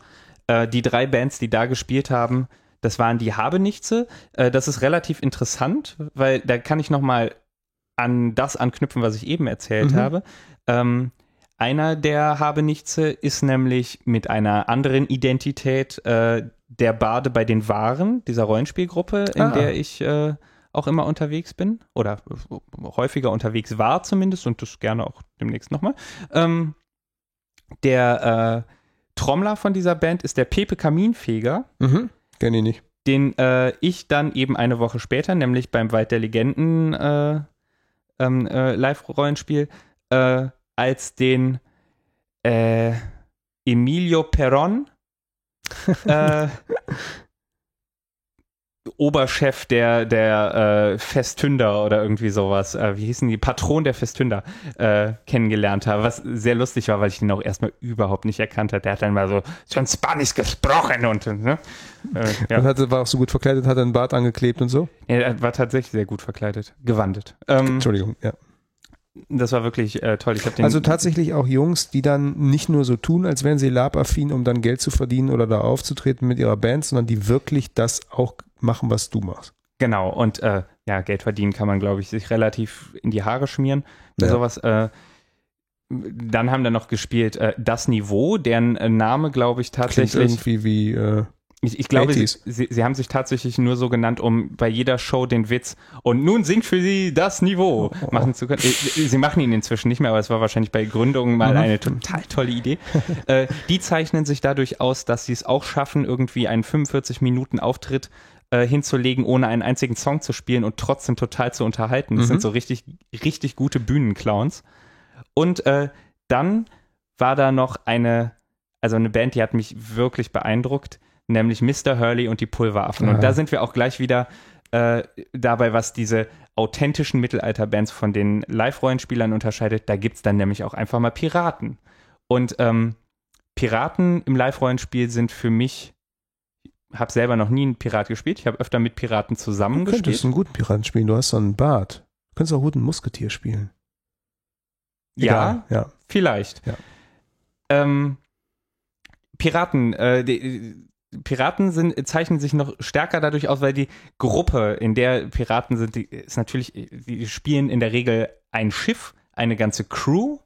Ne? Das Schiff äh, existiert dann zumindest in den Köpfen, ne? weil Haben wir geparkt da in, hinten. in, in der Regel hast du ja irgendwie, findet so, ein, so eine Con auf dem Festland statt, auch nicht immer. Piraten-Cons gibt es auch. Es Echt? gibt auch Tortuga-Cons, ne? Da treffen sich jede Menge äh, Piraten-Crews zusammen und machen, ich glaube, die Sterblichkeit ist relativ hoch bei Ja. den Dingern. Ich war noch nie bei sowas. Ähm, aber äh, das sind, die sind für mich immer sehr interessant und ich beobachte die auch einfach gerne, wenn ich die irgendwo sehe, weil die funktionieren auch so gruppenintern total toll. Ne? Die, ähm, es gibt immer den Captain und der Captain ist normalerweise auch äh, so eine Art, äh, ja, also so, so eine Art Gott und äh, auf, auf dem Schiff und hat irgendwie das Sagen und hinterm Rücken machen sie aber trotzdem alle lustig und so. Und in diese, in so eine Piratencrew sind dann eben auch, äh, ist dann auch auf einmal so eine Kapelle einge, einge ähm. Und das gefällt mir total gut, weil die singen eben auch dann über diese Crew, die singen einen Song über ihr Schiff, ne, die Lightning und äh, was das für ein tolles Teil ist und übertreiben natürlich Piraten und äh, Seemannsgarn-mäßig volles Rohr. Und, Ist äh, cool, weil es das Ganze so ein bisschen authentisch macht, so als gäbe es im Grunde so einen kulturellen Background, der dann existiert und den kann man dann hervorholen und dann merkt man so, wow, die haben ihre richtige Geschichte. Das ist ja das, worum es dir auch geht, wenn du deinen Apotheker erfindest, dass er eine Backstory hat. Genau, natürlich. Also genauso wie, äh, wie mein Apotheker natürlich Gründe dafür hatte, warum er diese Drogenverkaufgeschichte tut und so weiter. Also muss ich jetzt nicht ewig ausholen, aber die hatte er. Haben auch die meisten dieser Piraten einen Grund, warum sie auf ein Piratenschiff angeheuert haben. Und sie haben in vielen Fällen auch die Augenklappe, nicht einfach weil Piraten Augenklappen haben, sondern weil sie dieses Auge in irgendeiner Schlacht verloren haben, die dann so und so weiter. Also die, die, ich finde, Piraten haben so eine, haben im, im Rollenspiel so eine schön greifbare ähm, Geschichte und so sind funktionieren in der Gruppe so toll. Was ist mit Ninjas? Ninjas funktionieren sicher auch, wobei das Problem bei Ninjas ist ja, die sind ja unsichtbar. Die sehen sich nie. Darum ist die Gruppendynamik bei Ninjas immer eher flach. Pass auf, dann immer so. Hallo? Hallo? Ja. Ninjas Stern. Ninjas. Ninjas Stern. Ninjas Stern. Ninjas genau. Stern. Ähm, ich Hast würde, du meinen Stern gesehen? Nein, nur Fokus. Ähm, oh Gott. Äh, ich denke, äh, es wird Zeit. Ähm, das war die erste Folge von Mega Magisch. Ähm, wir verabschieden uns. Arne Eilermann. Das bin ich, war ich, Das bin ich immer noch. wirst du auch weiterhin sein. Mein Name ist Max von Malotki. Wir möchten euch natürlich bitten, ähm, äh, Feedback, wenn ihr gesagt habt, hey, das hat mir gefallen, das hat mir nicht gefallen, äh, hier das Thema müsst ihr mal drüber reden oder Mensch, hier, als ihr darüber geredet habt, da ist mir das und das eingefallen, super, äh, finde ich auch, finde ich nicht und so. Gerne, gerne, gerne Feedback. Ja, äh, per, per Twitter gibt es einmal irgendwie megamagisch natürlich. Könnt uns aber auch direkt anschreiben. Also wenn ihr zum Beispiel mir jetzt schreiben wollt, dass ich total gut war, Mhm. aber der Max das nicht mitkriegen soll, Blöde Hund. Dann äh, schreibt ihr eben nur an Patex und nicht an Malotki. Ganz genau, das würde ich auch so machen. Also, weil ich würde immer dann an den, was soll ich an mich selber, äh, völliger Humbug. Ach so, und da möchten wir noch auf etwas hinweisen, weil ihr habt natürlich diesen Podcast jetzt schon gehört. Ihr seid wahrscheinlich schon auf der Webseite gewesen, weil ihr über irgendeinen Link dahin gekommen seid oder ähm, ihr wusstet sogar, dass es die Webseite gibt und dass die mega magisch heißt. Aber der Arne hat sich natürlich nerdmäßig was dabei gedacht. Nerdmäßig. Ja, natürlich, ist total nerdig, Naja, sorry. Ich, ich, ich habe halt mir eine Schweizer äh, Domain genommen, weil das äh, ist ja viel schöner als irgendwie megamagisch.de. Megamagisch.de? Megamagisch.de. Das heißt, die, die Domain heißt tatsächlich, ich möchte, dass da äh, auch die nötige Aufmerksamkeit für da ist, megamagis.ch, also megamagisch, okay? Okay? Bei Schweiz. Ja. Ähm, das war's und äh, damit ihr nochmal einen Eindruck bekommt, äh, Arne hat echt super geil mit der Band kommuniziert, die Gott sei Dank nicht bei der GEMA ist und deswegen müssen wir nicht so ein äh, Sind halt Piraten. Ja, die Piraten sind nicht bei der GEMA. Mr. Hurley und die Pulveraffen haben wir jetzt noch für euch zum Abschied mit äh, diesem wunderbaren Song Captain Blake. Wir sagen Tschüss, bis zur nächsten Folge. Nee. Frrr. Nee, das wäre ja äh, Captain Ninja und die Ninja Turtles. Den hast du jetzt wieder vergessen, den Ninja, der kam von hinten nochmal. Ah,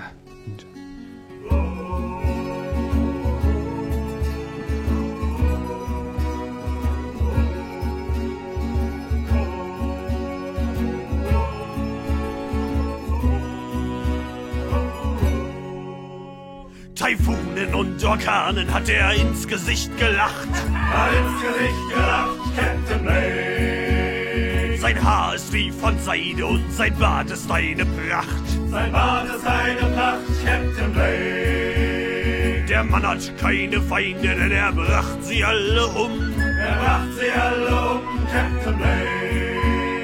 Er atmet keine Seeluft mehr, er atmet nur noch um. Er atmet nur noch um, Captain Blake. Captain Blake, Captain Blake. Für die Lightning weiter über den Ozean. Captain Blake, Captain Blake. Treu ergeben sind wir, Captain Blake. Und all die großen Schätze wurden nur vor ihm versteckt.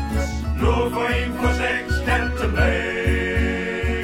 Auf der Suche hat er gleich Amerika entdeckt. Nicht Kolumbus, sondern Captain Blake. Sein Fleisch und seine Knochen sind von Eisen voll und ganz. Von Eisen voll und ganz, Captain Blake. Aus Stahl sind seine Muskeln und er hat den größten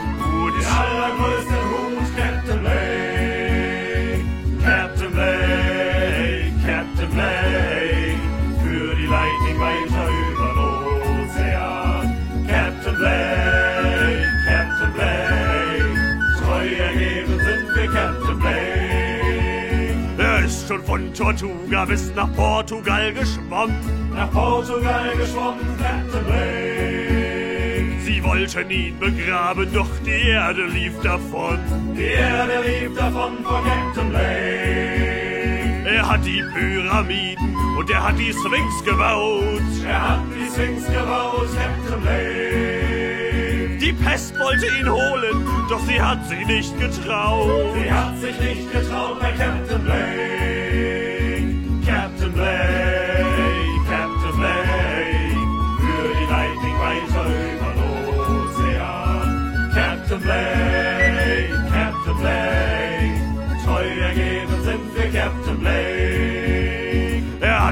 Hat erfunden und das Feuer uns gebracht.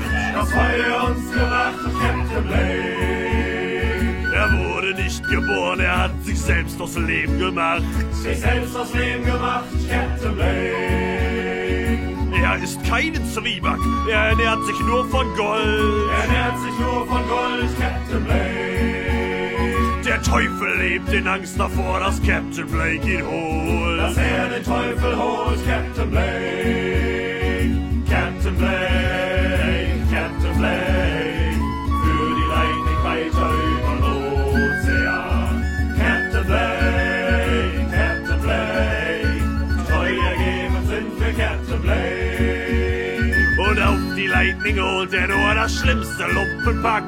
Wir sind das Lumpenpack von Captain Blake. Und mehr noch als ein Bär hat er Haare auf der Brust. Haare auf der Brust von Captain Blake. Er hat ja einst schon Theseus aus der Unterwelt befreit. Das war kein Grieche, das war Captain Blake. Er hat so viele Frauen, er ist der Vater der Der Menschheit. Vater der Menschheit ist Captain Blake. Captain Blake, Captain Blake. Für die Lightning weiter über den Ozean. Captain Blake,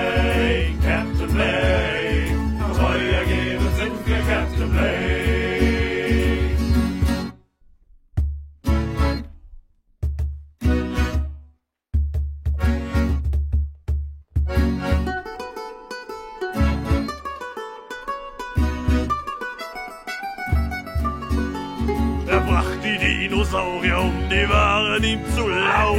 Wir waren ihm zu laut, Captain Blake. Und Rom hat er ganz nebenbei an einem Tag erbaut. An einem Tag erbaut, Captain Blake. Vor Rhodos baute man ihm eine Statue lebensgroß. Statue lebensgroß von Captain Blake.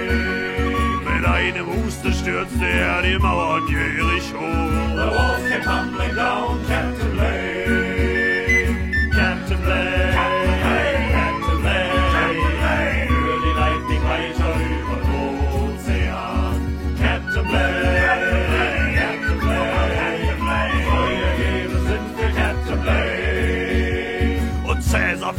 Gallien ein, weil er es ihm befahl. Er mag keine Franzosen, Captain Blake. Er trinkt des Morgens seine Milch nur aus dem heiligen Gral. Aus dem Heiligen Gral, Captain Blake. König Artus zog Excalibur einst aus dem Stein.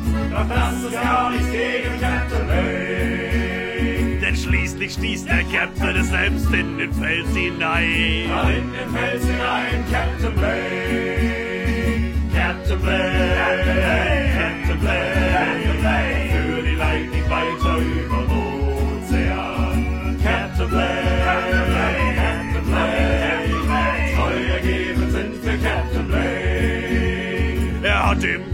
Poseidon einst den Ozean gestohlen. Den Ozean gestohlen, Captain Blake. Bis heute ist es ihm nicht gelungen, sich den zurückzuholen. Sich den zurückzuholen von Captain Blake. Die Sterne orientieren sich des Nachts an seinem Schein. An seinem hellen Schein, Captain Blake. Jack Sparrow träumt davon, wie Captain Blake zu sein. Wer will das nicht, Captain Blake. Captain